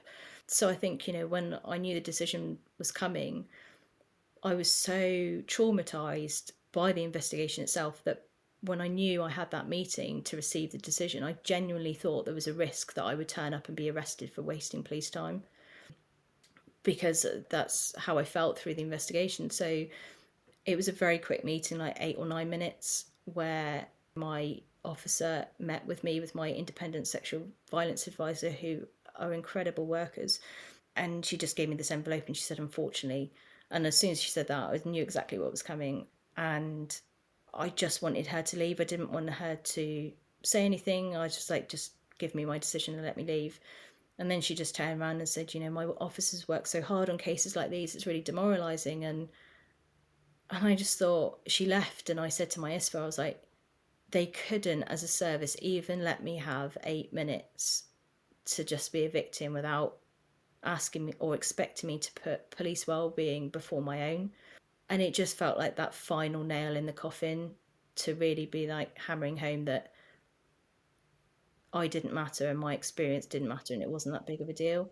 So I think I always knew the decision was likely to be an NFA, but again, the way it was delivered just added that extra bit of pain that I didn't need in the book, you talk about this idea of real rape in inverted commas and the ideal victim in inverted commas as well, and the stereotypes and rape myths they both perpetuate, Toni. Tell the listeners what they are, and so you can educate them. Maybe some stats around that and real rape in rape cases, and how that perhaps damages or limits the conversation. So, in sort of general understanding in the academic world and those who work in sexual violence, that the real rape sort of narrative is that stranger that comes out of the bushes at night and attacks you and beats you and you've got lots of contusions and bruises and what have you when actually the majority the overwhelming majority of studies into rape demonstrate clearly that most of our rapes are acquaintance rapes. However tenuously that connection is it's acquaintance. And depending on studies it can be anywhere between 70 you know 65 70% all the way up to 90 95% but we're still seeing that the overwhelming majority are acquaintance rape. And within that that actually very few of those victims will have physical evidence be it bruises anything like that. And so for me, I think it really limits the conversation, as, as we were saying earlier, because both for victims and for those trying to decide on guilt of people, because you get put into this victim hierarchy that if your experience isn't that stranger that comes out and beats you senseless, that anything else is seen as not that bad by society, by the judicial system. So it gets that is your a star comparison to go for. And similarly, then you've got what they call is the ideal victim. And, and so that would be someone who you know, looks after their safety, doesn't make themselves purposely vulnerable through drinking or perhaps risky behaviours. And so, again, even as we're seeing this week in the news, despite all the risk mitigation, so walking home with other people, calling partners on the phone, whatever it may be, that you can still be raped. And unfortunately, once you then start going down those, again, that victim hierarchy of ideal victim, it's like that's your A star victim, you know, someone that doesn't know the rapist, that did everything they should, you know, was wearing sweatpants, was walking in well lit streets. And then when you start going down and saying, well, she was on a night out, she was drunk, she was wearing a short skirt. So all these things slowly start, even subconsciously, start taking that victim away from that quote ideal victim. So you've got these real clashes of what we're told is a rape victim and what we're told is real rape and then anything that falls below those standards in terms of this sort of stupid hierarchies that we've somehow created you then fall down and that's when you start seeing that people will be less forgiving or less sympathetic to victims going oh well you know you were very drunk and therefore they took advantage of you. And it's like well i've been extremely drunk around lots of men before and i've had a great night and nothing's happened. And also you know i hate to state the obvious but i've been extremely drunk. I've put some of my male friends to bed and i've managed not to sexually assault them you know and i think that's what we forget. So you are coming up against these kind of really ingrained myths and unfortunately it just damages the whole conversation and, and it works against strong conviction rates that point you said is really key because you backed it up by saying in 2016 one study found that zero of the 400 cases that were investigated or, or looked at were real rape and that 70% of rapes are committed by people the victim survivor knew. When it comes to more subtle tropes in popular culture that may damage the conversation around consent, Toni. You picked out the trope in romantic comedies of girls giving in to guys to go out with them or start relationships with them after they've repeatedly said no to them, which is something that Dr. Jessica Taylor brought to the foreground in her book. I've been calling for this for years to stop. Why is this dangerous? Oh, it's dangerous on so many levels, you know, as Dr. Taylor points out. It's essentially teaching men never to accept no and for women to eventually give in. So it's dangerous on both sides. And, and again, that can work in the reverse. But particularly, the classic one that I think Dr. Taylor pointed out was like 50 First Dates with Adam Sandler and Drew Barrymore. And obviously, every day he goes back to try and convince her and she's like no no you know i'm not interested. You're a weird dude. And every day he goes back and it gets framed as this dedication of romance. But then you know as dr very obviously points out a lot of these behaviors when you start taking them out of a romance lens are actually more harassment. You know it's like oh he showed up at work and it's like but she didn't tell him where she worked. You know and it's all these things that actually when you look at them you go that's harassment. That's not romantic. So we normalize it and then as I said, you then end up with people that don't hear no or think oh, that just means I need to try harder. And then the other end is, oh well, you know, they've been persistent, and then they kind of give in to a date or whatever it may be. So it's really damaging on both sides. I really want to have this discussion, Toni, because I think it's really important that we teach young boys and young girls from a very early age about consent. And I guess on the other side of this coin, a lot of girls, I think, well, maybe in, in the past, I've either been told by parents or been told by brothers or something, whatever, that they have to play hard to get, in inverted commas, and treat them mean, keep them keen, and all this sort of stuff in how they deal with boys. I feel like this greatly confuses young boys. That doesn't actually teach them no means no and consent is final, does it? No, I think we're just not talking about consent full stop. You know, and again, it, we get into this really difficult discussion of saying boys need to be told no. And it's like everyone needs to be told no. Everyone needs to be told that no means no and that there are multiple of ways of withholding consent or refusing consent without actually saying the word no, but also to feel comfortable with going no and that's not going to happen. You know, so I think like I know men as well that have done the whole treat them mean, keep them keen, and, and, you know we teach all these stupid bullshit mind games. And actually, for all the consent education, what people greatly miss out on the fact is that predators, whether they're 15 and they're putting hands up and down shirts and trousers and what have you, and whether it's an adult, like they don't give a shit whether you say no or not. Like that's the point. As much as people focus on consent and they say, "Oh, you know, we need to be more consent," it's like you just need better sex ed you need to talk about it as a whole. And so I think it just damages the conversation from an, a very early age. And unfortunately, when things get ingrained at that age, it's very difficult to then pick them apart. On top of all this, Toni, and with everything you had going on in the investigation, you also experienced an unprovoked public physical assault. Do you feel comfortable talking about this? And then how did it add to the turmoil you were experiencing with your mental health at that time? So it was a month after I reported him at police station that I lost my job for it. And again, in the private sector, even though you resign when you're forced out of your job to resign, it's called constructive dismissal. So it's seen as essentially you've lost your job. And two weeks after I lost my job, it was summer, beautiful weather, heat wave, and I got physically assaulted by a street based drinker who I was just sunbathing, minding my own business, and, and she was with a couple of her friends and she just came over and started shouting abuse at me for being in a bikini sunbathing and it was all very random and I didn't really get it. And then she just poured her beer over me and kicked me in the head and went back and sat with her friends as though nothing had happened.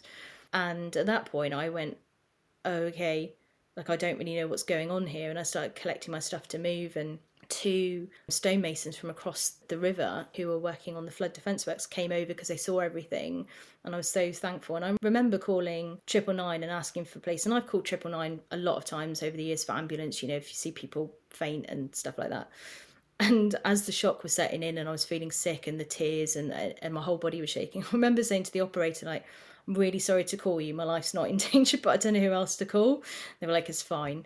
And two response officers came out and they were absolutely incredible, you know, really empathetic and compassionate. And I, again, I was just so shocked. I was like, I don't understand how so much violence has come into my life so quickly. And I remember the police took my statement and they took the witness statement and off they went. You know, my head was really sore and, you know, I'm thinking, right, I need to be with friends and just to keep an eye in case I go into concussion or anything.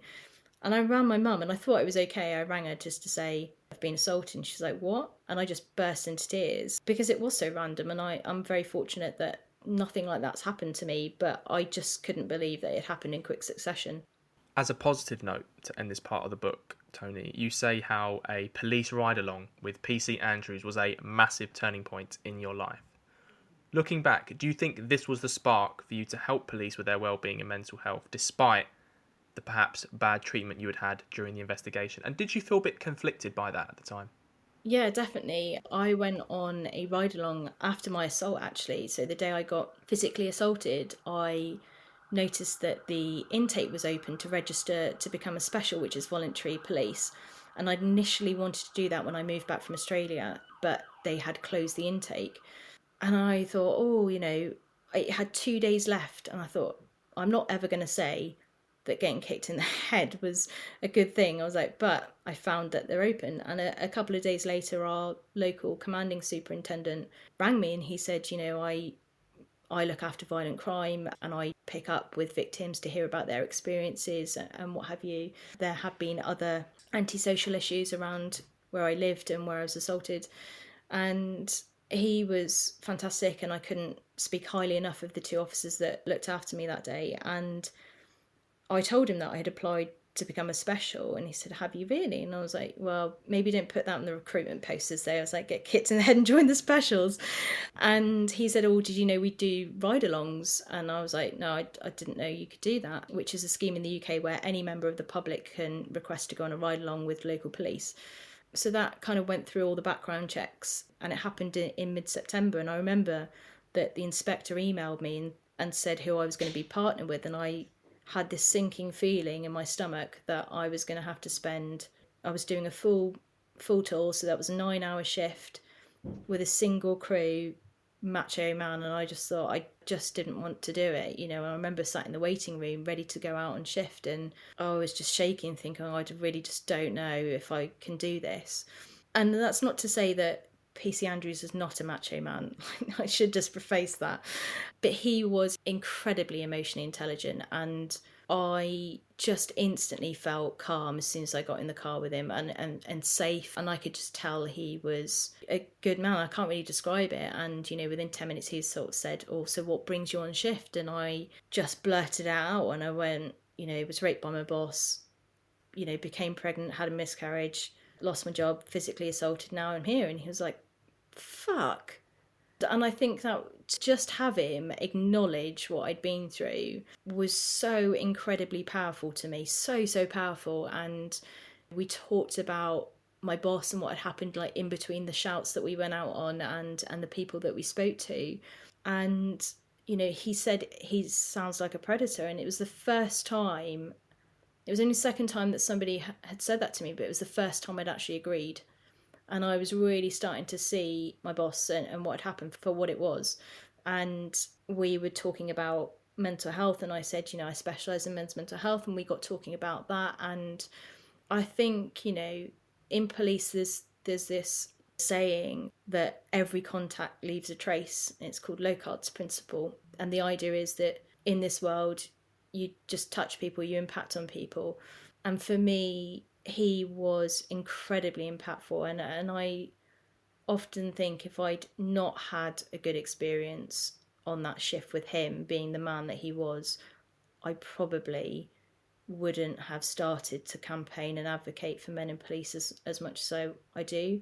I do feel conflicted at times because so many men in police did dismiss me and hurt me.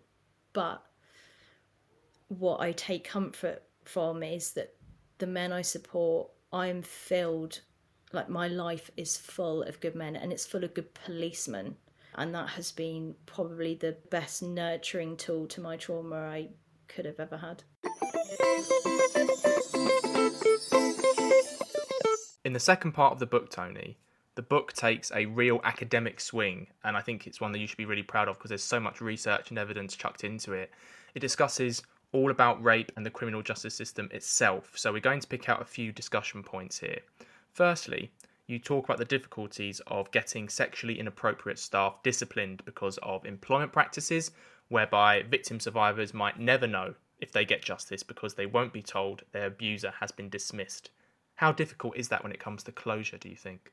For me personally, I felt trapped because when you report or when you do anything, if you do an action, you expect a consequence. And to not be allowed to be told of that consequence is devastating because you don't know if anything did happen to them or if it was just kind of swept under the rug. It's very difficult to say, you know, to put all that emotional labour into reporting to your manager or colleagues and then not to have the reward of a demonstrable consequence. So, again, in the private sector, you can put in a complaint, and even though it's your complaint about another colleague, because that's the other colleague's HR file, in, in terms of the consequence, you can't be told. And I remember when I was calling solicitors for advice about what I was going through at my law firm, and and I distinctly remember that one man said, you'll never get justice and closure because you can't be told what the results were. It made it feel all pointless that what's the point of speaking up if you never know what the results are?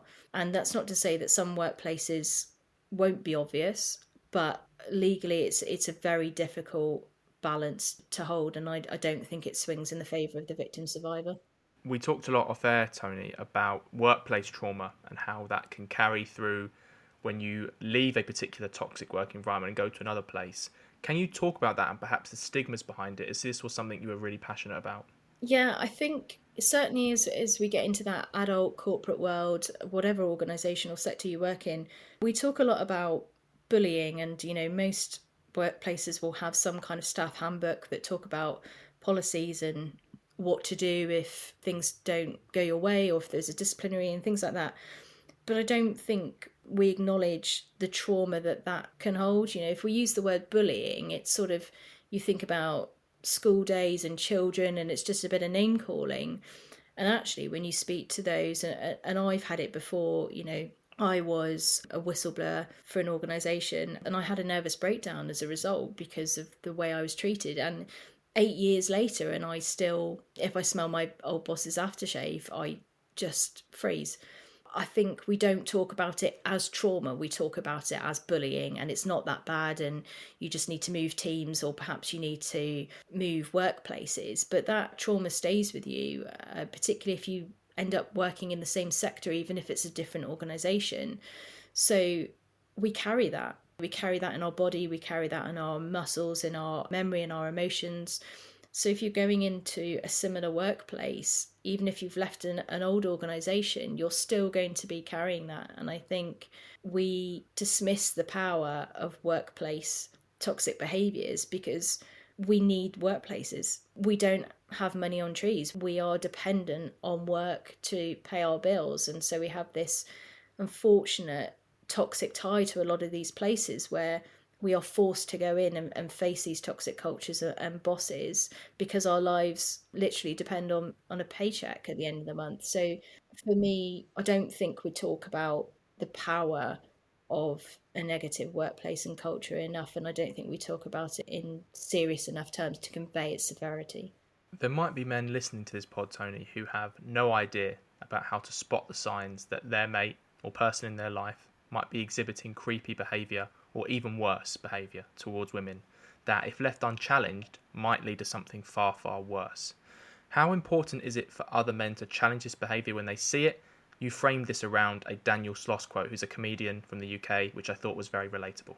Yeah, for me, it's a very difficult spectrum. At what point do you intervene? At what point does your mates or does your colleague or your boss's comments go from that's perhaps a bit of unprofessional banter to that's misogynistic, that's sexist, that's discriminatory, that's sexual harassment.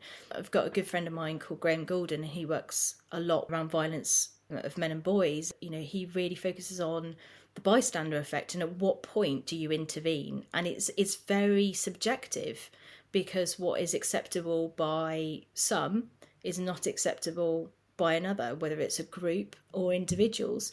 And I think part of me thinks that the reason why we constantly seem to find ourselves as a society in this us versus them, this women versus men discussion when it comes to sexual violence is because as women we can identify it very clearly whereas men won't necessarily be able to or don't want to you know it's both blissful and willful ignorance at times so it becomes an issue that only women will speak up about because it's, quote, only women that can identify it.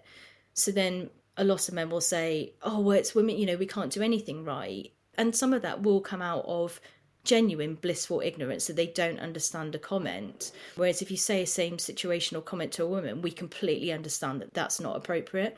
So I think, as we were saying earlier, it really needs to come back to this conversation around consent and and discussing what is and isn't appropriate. But I think we really need to get men to have those uncomfortable conversations and to actually say how you're talking about your girlfriend or that colleague is just not appropriate. And you don't have to use posh words. You can just say, not cool, mate. Like that was not cool. That shit's not cool. And have those simple boundaries to say, look, you've said all this on a night out. I'm just not cool with that. And I don't want you using that language or I just don't want to be your mate. I think there needs to be that challenge because we can't keep allowing women to do the majority of the work. And, you know, let's be honest, like, men also assault other men, you know, so it, it really is important that men talk about this and not have a, you know, sense of apathy, which is, is what Daniel Sloss talks about, saying that, you know, a lot of men have that, oh, I'll, I'll, beat up a rapist. And he's like, well, instead of feeling like that, you know, trying to get your man points, fucking prevent one. He talks about that because he says very honestly that he saw signs in his friend's behavior over the years about how he treated women and he didn't call him out. And then that friend raped Daniel's friend and he feels the guilt of that. So I think a lot of men sometimes they do see it, but they just don't necessarily have that impetus to get them over the line enough to challenge it. And that comes back to men have smaller social circles than women do. So, you know, if they've got four mates and they challenge one suddenly they're down to three. It's all these other you know multifaceted conversations that you need to recognize that there are barriers. But i think for me i'm not saying it's all on men to call it out. I'm not saying it's all on women. I just think a lot of men are really good men absolutely i know that because i've got dozens of them in my life but within that goodness is a lot of apathy towards behaviours. So, I, and I think that's what I would like to see improving. Given all these traumatic events you experienced, Toni, I guess therapy was a given for you. One massive commonality with my journey was that you said from August 2018, when you started therapy, it took you 273 days from the date of your rape to say, I was raped. It took me six sessions of cognitive behavioural therapy out of eight I was given in 2014 to 2015 to say I was bullied.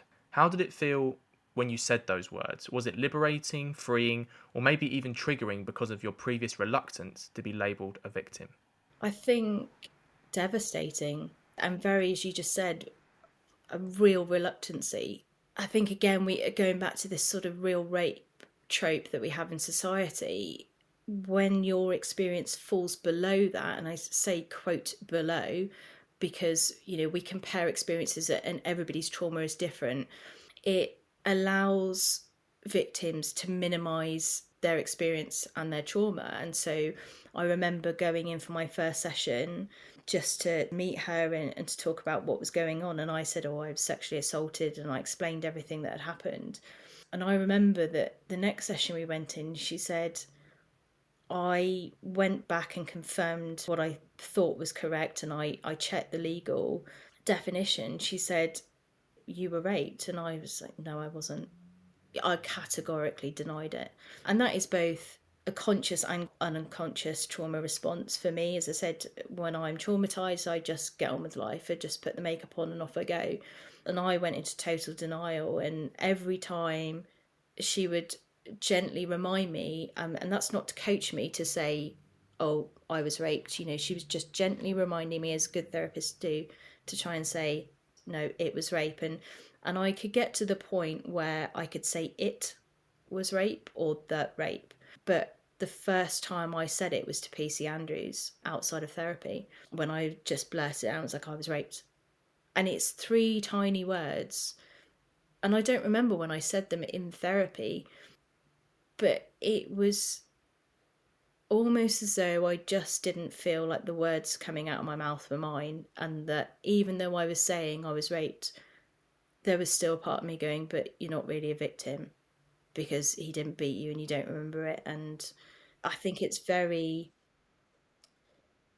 Uh, again, in society, I think there's a lot of people that just expect you to be raped in the next day or the same evening you show up at a police station or a sexual assault referral centre and you know you take all the swabs and you get your clothes done like they show on the media. And it, it's far more complex than that. There's so many layers that you have to unpick as a victim survivor before you're able to sort of accept that it's happened. So it was really important that she never let me retreat to that sexual assault. Like she wouldn't every time but we knew it was in the room where she would every now and then just gently remind me going no you were raped or it was rape like he's a rapist which was really important when i was drowning in self-blame.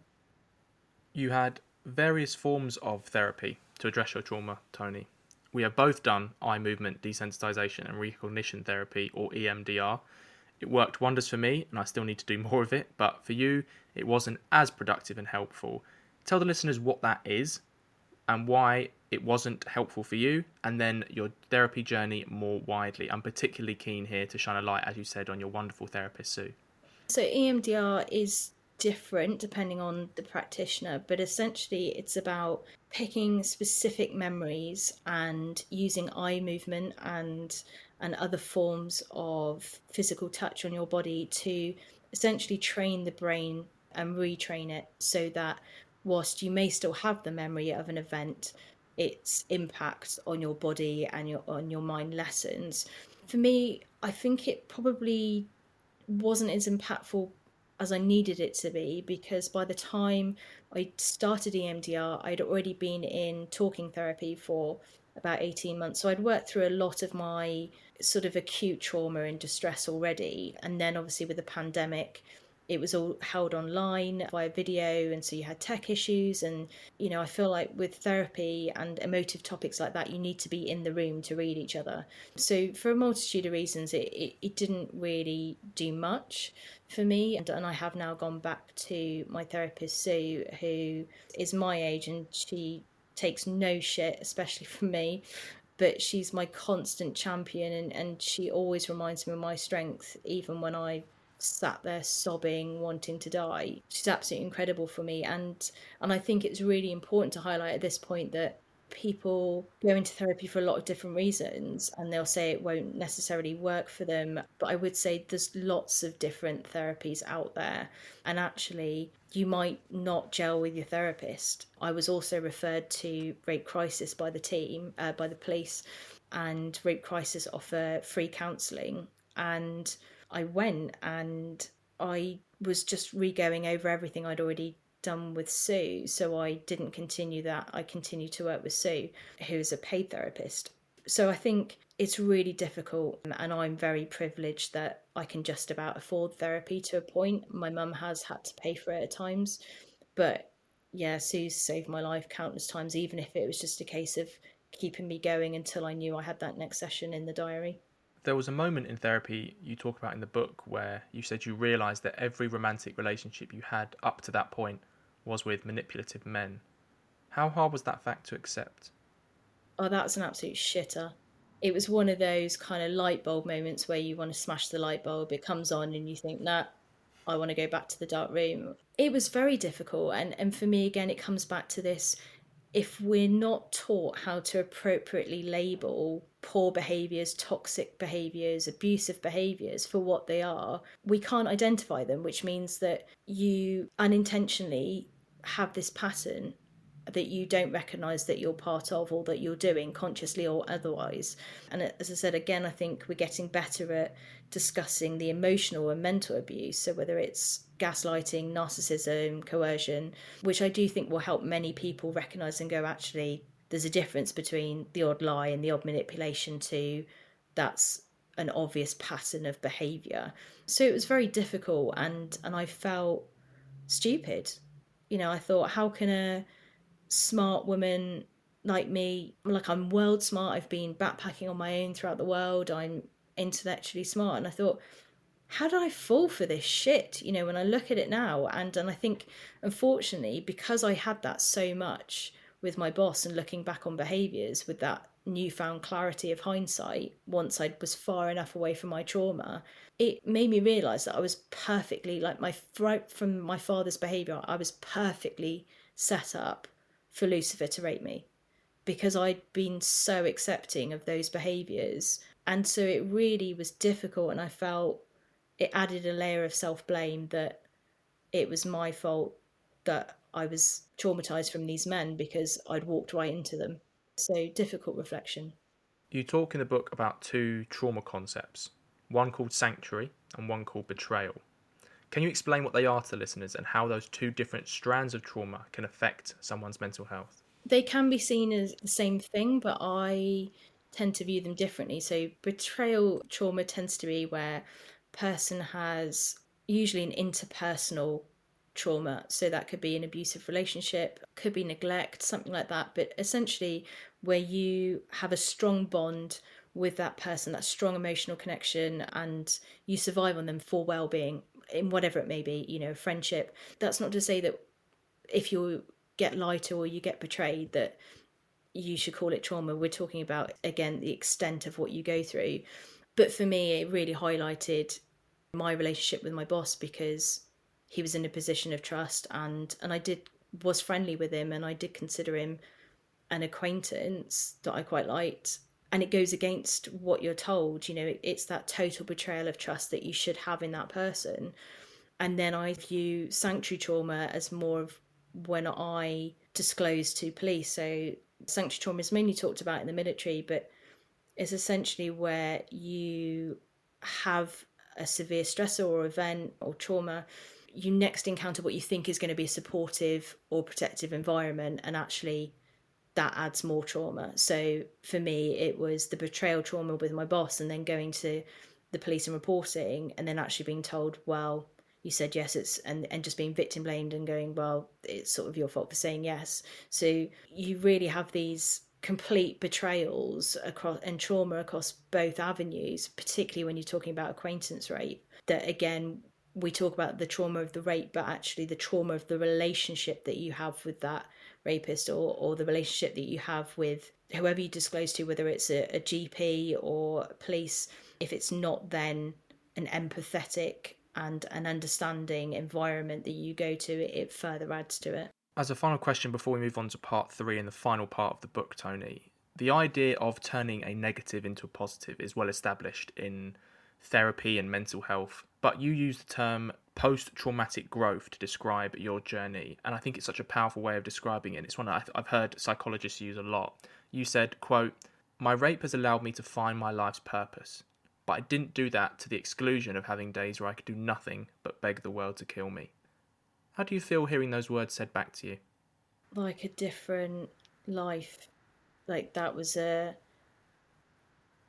it's one of those situations where because so much of the book was emotive to me and I didn't actually remember writing a lot of it so when I read it back I'd forgotten I'd written certain things and I really had to sort of stop and think whoa okay and again you know I read that and I just think wow I've come so far from that person that just wanted to die every day and then just was hoping someone would do it for me or something would do it for me.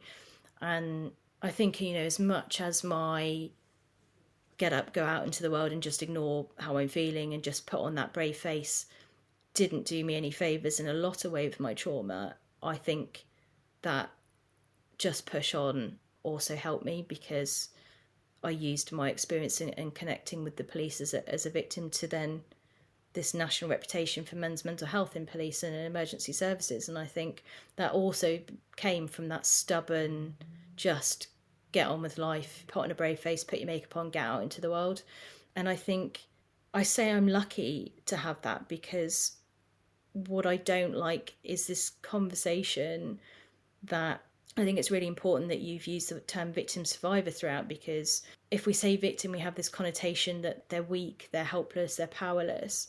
And then you've got the survivor who's overcome and, you know, has beat the odds and they've survived everything. And actually, it's both. You know, you are both.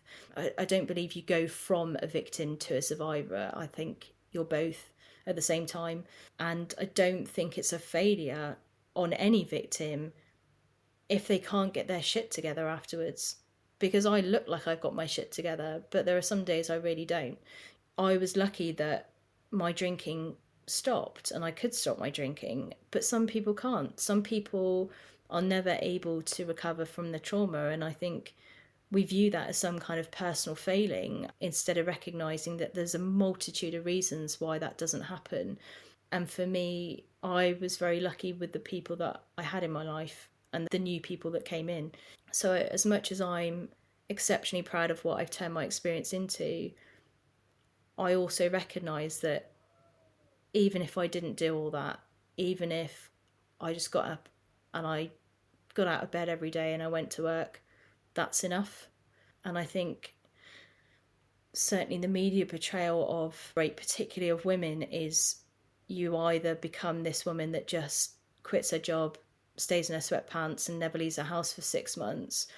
Or you get this really powerful looking woman that just takes no shit from men and she's bossing it. And and both are simultaneously correct and false because we're a balance. So as much as i'm proud i, I would also say to listeners it, it's not a failure. It's not a personal failure if, if you can't achieve what i have. I've achieved what i have as you've just said then not to the exclusions of days where i just wanted the world and me to end. So it's really important that we recognise that everybody's journey and experience is very, very different. In the final part of the book, Toni, you chart the last one to two years of your mental health journey, where some things have, like you said already, got significantly better in your life, whilst other aspects, unfortunately, have got significantly worse. In November 2019, you tried to take your own life, and you say it was the most serious one you'd ever done. If you could, just tell me how you felt and the events leading up to that moment, including at the train station, and then maybe the event itself, and what stopped you. This is the first time I've actually ever verbalized my attempt, and it feels weird because it was so serious, and yet I I often said to my friends in the weeks after, I almost died and nobody knew. And I think for me, I often talk about trauma as grief and you know we recognize that you know there's the five stages of grief and what you know depression anger and acceptance and all that kind of stuff and we are big at encouraging that process because we recognize that process like you have to deal with it you have to accept it and i often say just like trauma and grief it's when everything goes quiet you know so when somebody dies and and we're full of heartbreak we've still got those calls to make. We've still got to contact friends and family. We've got arrangements for funerals to make. And it's not until that last person shuts the door on the funeral wake that you're left with nothing but your grief and trauma.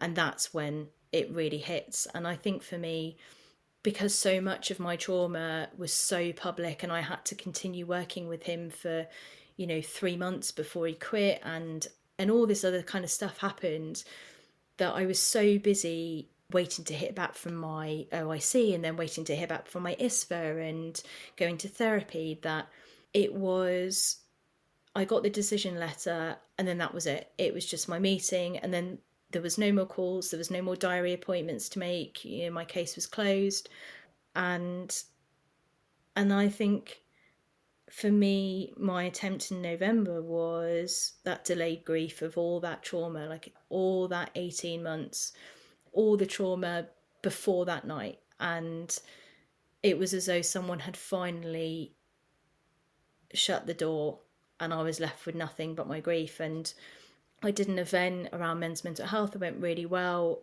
And for lots of different reasons, it triggered me. And then I just had another trigger a couple of days later and it completely sent me over the edge. And and I suppose again we talk about suicide saying oh you know you'll get all these warning signs. My friends had no warning. Like nobody knew. I I remember that I walked home from therapy and and I just remember crying all the way home.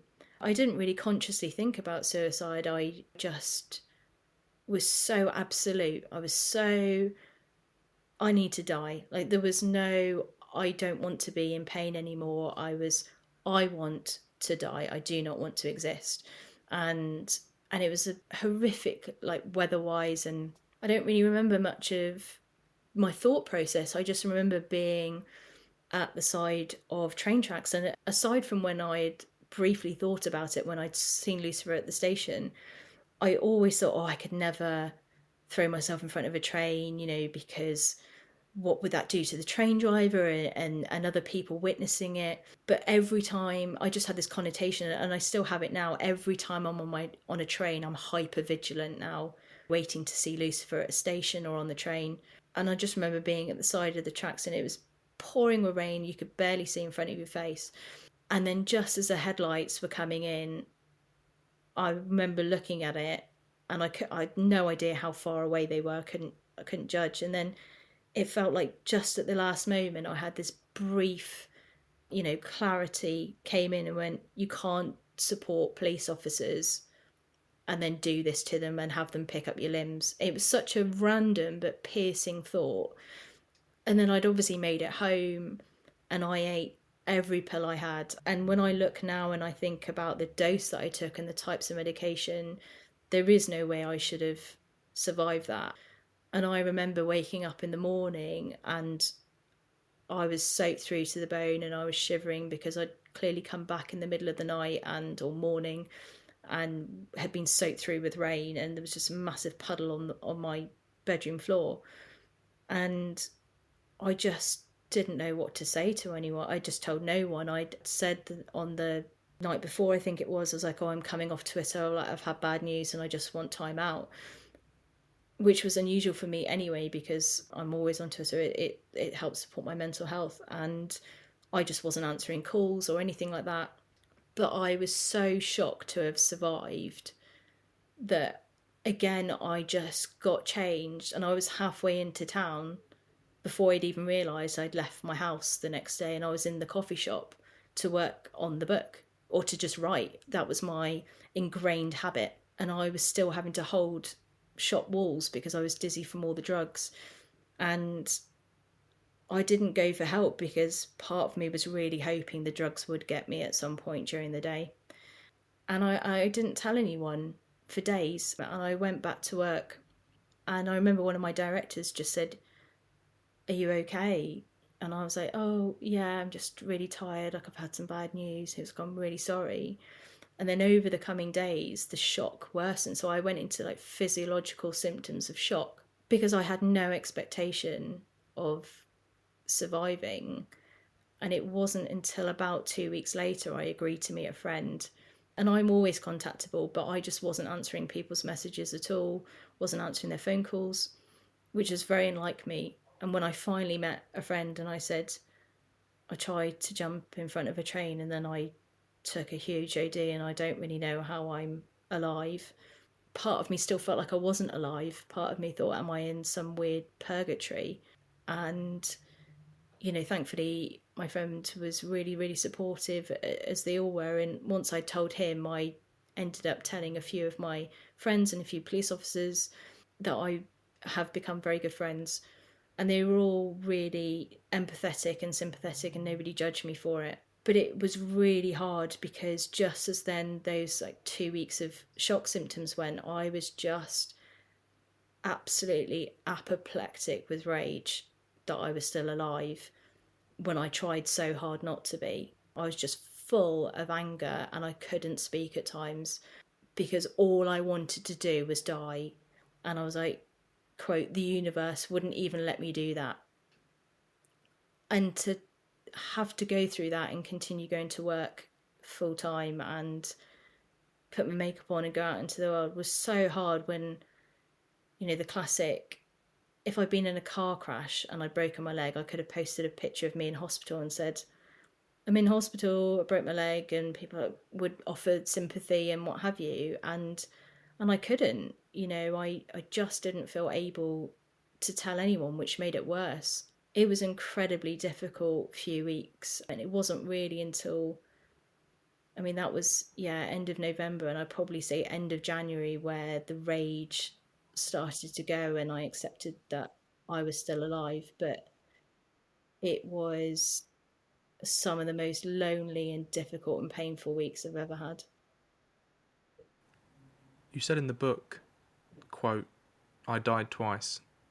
The night Lucifer raped me and the night I stood on the train tracks, quote. And yet you are very much alive now. Do you feel alive, Toni? No, not always sometimes I still feel like I'm existing. And that's okay. Like I have lots and lots of good days. But I think it's true. It's I very much think when it comes to sexual violence, there's a before you and there's an after you. It's just before that time and after that time and, and you're changed. You're irrevocably changed and and that's not to say that our rapists ruin our lives, but we do have to recognize that they they have indelibly changed us in in some ways and i think it was accurate to say that i very much had to reconcile with the fact that i was still alive when i didn't want to be. And now as i say i have far far more good days than bad but some days i still feel like i'm just existing and, and i'm okay with that. I still feel loved and cared for and, and i know i'm doing incredible work and and I have a very busy but extremely fulfilling life. But I think, again, coming back to that victim and survivor, I think there's this archaic notion that you get over things, and I don't really think that we do. I think we just learn to carry our grief and trauma in better ways, and some days are better than others. But yeah, for me, yeah, I died twice, and that takes a lot to deal with privately. Tell me about the Toni moving forward now. How have you progressed? What traumas or triggers have you overcome? What ambitions do you have? And how have you learned how to love yourself and feel yourself again yet? Um, goodness, so many traumas and triggers, but I think for me, my biggest trigger has been men in authority, whether that's your boss, whether it's police. I do find that really hard at times still, even though I work a lot with police and I, you know, sometimes I look at my phone and I look at the names and ranks of people in there and it blows my mind when I think I remember and and I've said this with him before that I was lucky that the initial superintendent who called about my physical assault, I then presented to my service, as you said, and out of that presentation, I connected with another superintendent, and they're now both chief supers. But I remember that there were times when I was through that investigation that I couldn't even look those men in the eye because I felt so ashamed. And now I have no problem not only speaking to these men and looking at them, but challenging them around really important things.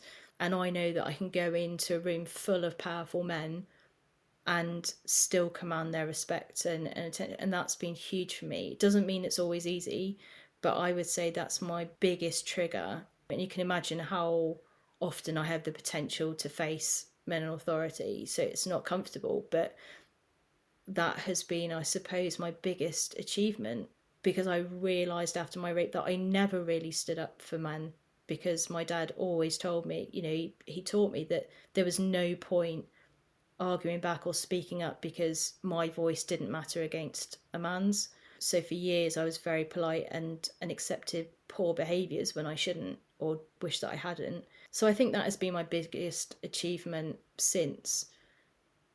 But I think, you know, it's like anyone with trauma, you just learn to manage it. And whilst I'm not acutely distressed anymore, and I, I feel like with trauma, one of your biggest issues in in society is not knowing your triggers. Because once you know your triggers and understand them, it's not about avoiding them. It's about working through them. But until you can actively identify a trigger, you can't work to get through it. Whereas thankfully, because of my years of mental illness, have allowed my a very high level of self awareness. And you know, I've spent twenty years supporting other people with their mental illness, and that really gives me the opportunity to pick things apart and go, okay, well, this is this and this is that. Whereas other people don't have that, and so they can still be triggered years later.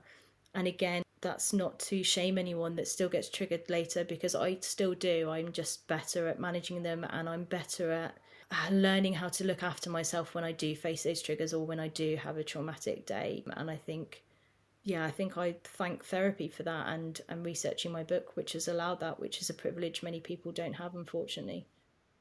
As a final question, Toni, on this part of the pod, I want to lead with this quote you said Though I have never been stronger, I have also never been so broken, despite all the lives I've saved and changed in the months and years after. Who's the Toni speaking to me now, and what has this book taught you about yourself, do you think?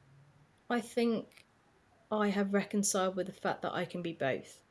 That I can be victim survivor and that I can have broken parts but not be broken. And I think we're all broken by trauma and, and what have you. And again it's it's not to shame anyone that struggles more than someone else with their trauma and the after effects. It's very subjective. But I think for me personally, as I said, I have never felt stronger in the sense of I finally feel as though I can speak to professional men, I can command rooms of Royal Marines military men, and that's huge for me. And I know that when I go into a room, I'm the expert on my topic. And as I said, to go from someone that couldn't even hold my head up and look a professional man in the eye, that's been huge. And I've definitely found that my body confidence has shot up because for so long I felt like being viewed as sexy was why I was raped because that's what he said. Like he loved looking at my body and and so I hated my body and just thought I don't want to look like I do. Whereas now I'm leaning into it more and going, yeah, do you know what? I've got hip length blonde hair. I love makeup. I love dressing sexy like that i like that and i'm okay with that now because in part i think i've been surrounded by so many men who have helped nurture me and and given me compliments without being as you were saying earlier but like being creepy like not being predatory they would just say really like your dress or i like your outfit and how you feeling today and that really helped normalize again the conversation so in many ways i've never been more self-confident and i think that is because he broke me. He completely broke me. And I say it in the book, you know, if if you imagine trauma and as a Jenga tower, he didn't just topple my tower, but he toppled my tower and then completely infected my foundation. And I've had to rebuild myself whilst grieving an old version of me I wasn't ready to say goodbye, whilst also working out who the new me is. And I think I'm finally at the point where I go, I know who I am. And that's a level of confidence and self love that not many people have the benefit of. And I, I do think it is important to just say that I don't like this narrative of you have to be broken to then be the strongest version you can be or the best version you can be. Um, I think that's really important to highlight that I was still a brilliant woman even before he did what he did, I was always enough. And I would say that to listeners like, you are enough whether you can do what I do or you can only manage a cup of tea in your day. Like you are enough. And I think yes, it's it's beautiful to love myself and love my confidence, but as you said, like I I don't do that to exclusion of not having days where I just wish it had never happened. So yeah, there's broken parts in me, and, and on tough days, I feel unlovable. Like, who could love me with all my shit, right? But I think we all go through that.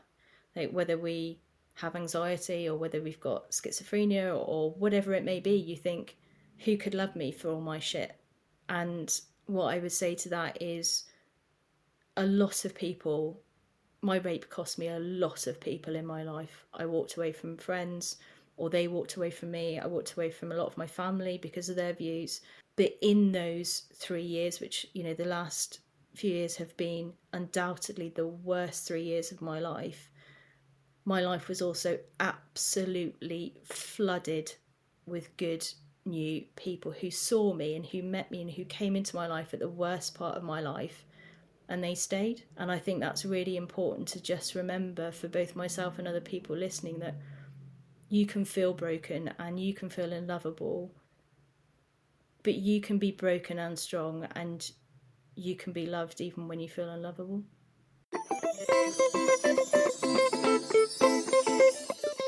Thank you for listening to part one of Ella Brooks' story. If you'd like to listen to part two and find out how Ella's journey continues, then find it wherever you get your podcast from. I'll put a link to where you can buy Ella's book in the show notes of both episodes and where you can follow her on Twitter. We hope to check in with you again very soon, and remember, it's always okay to vent.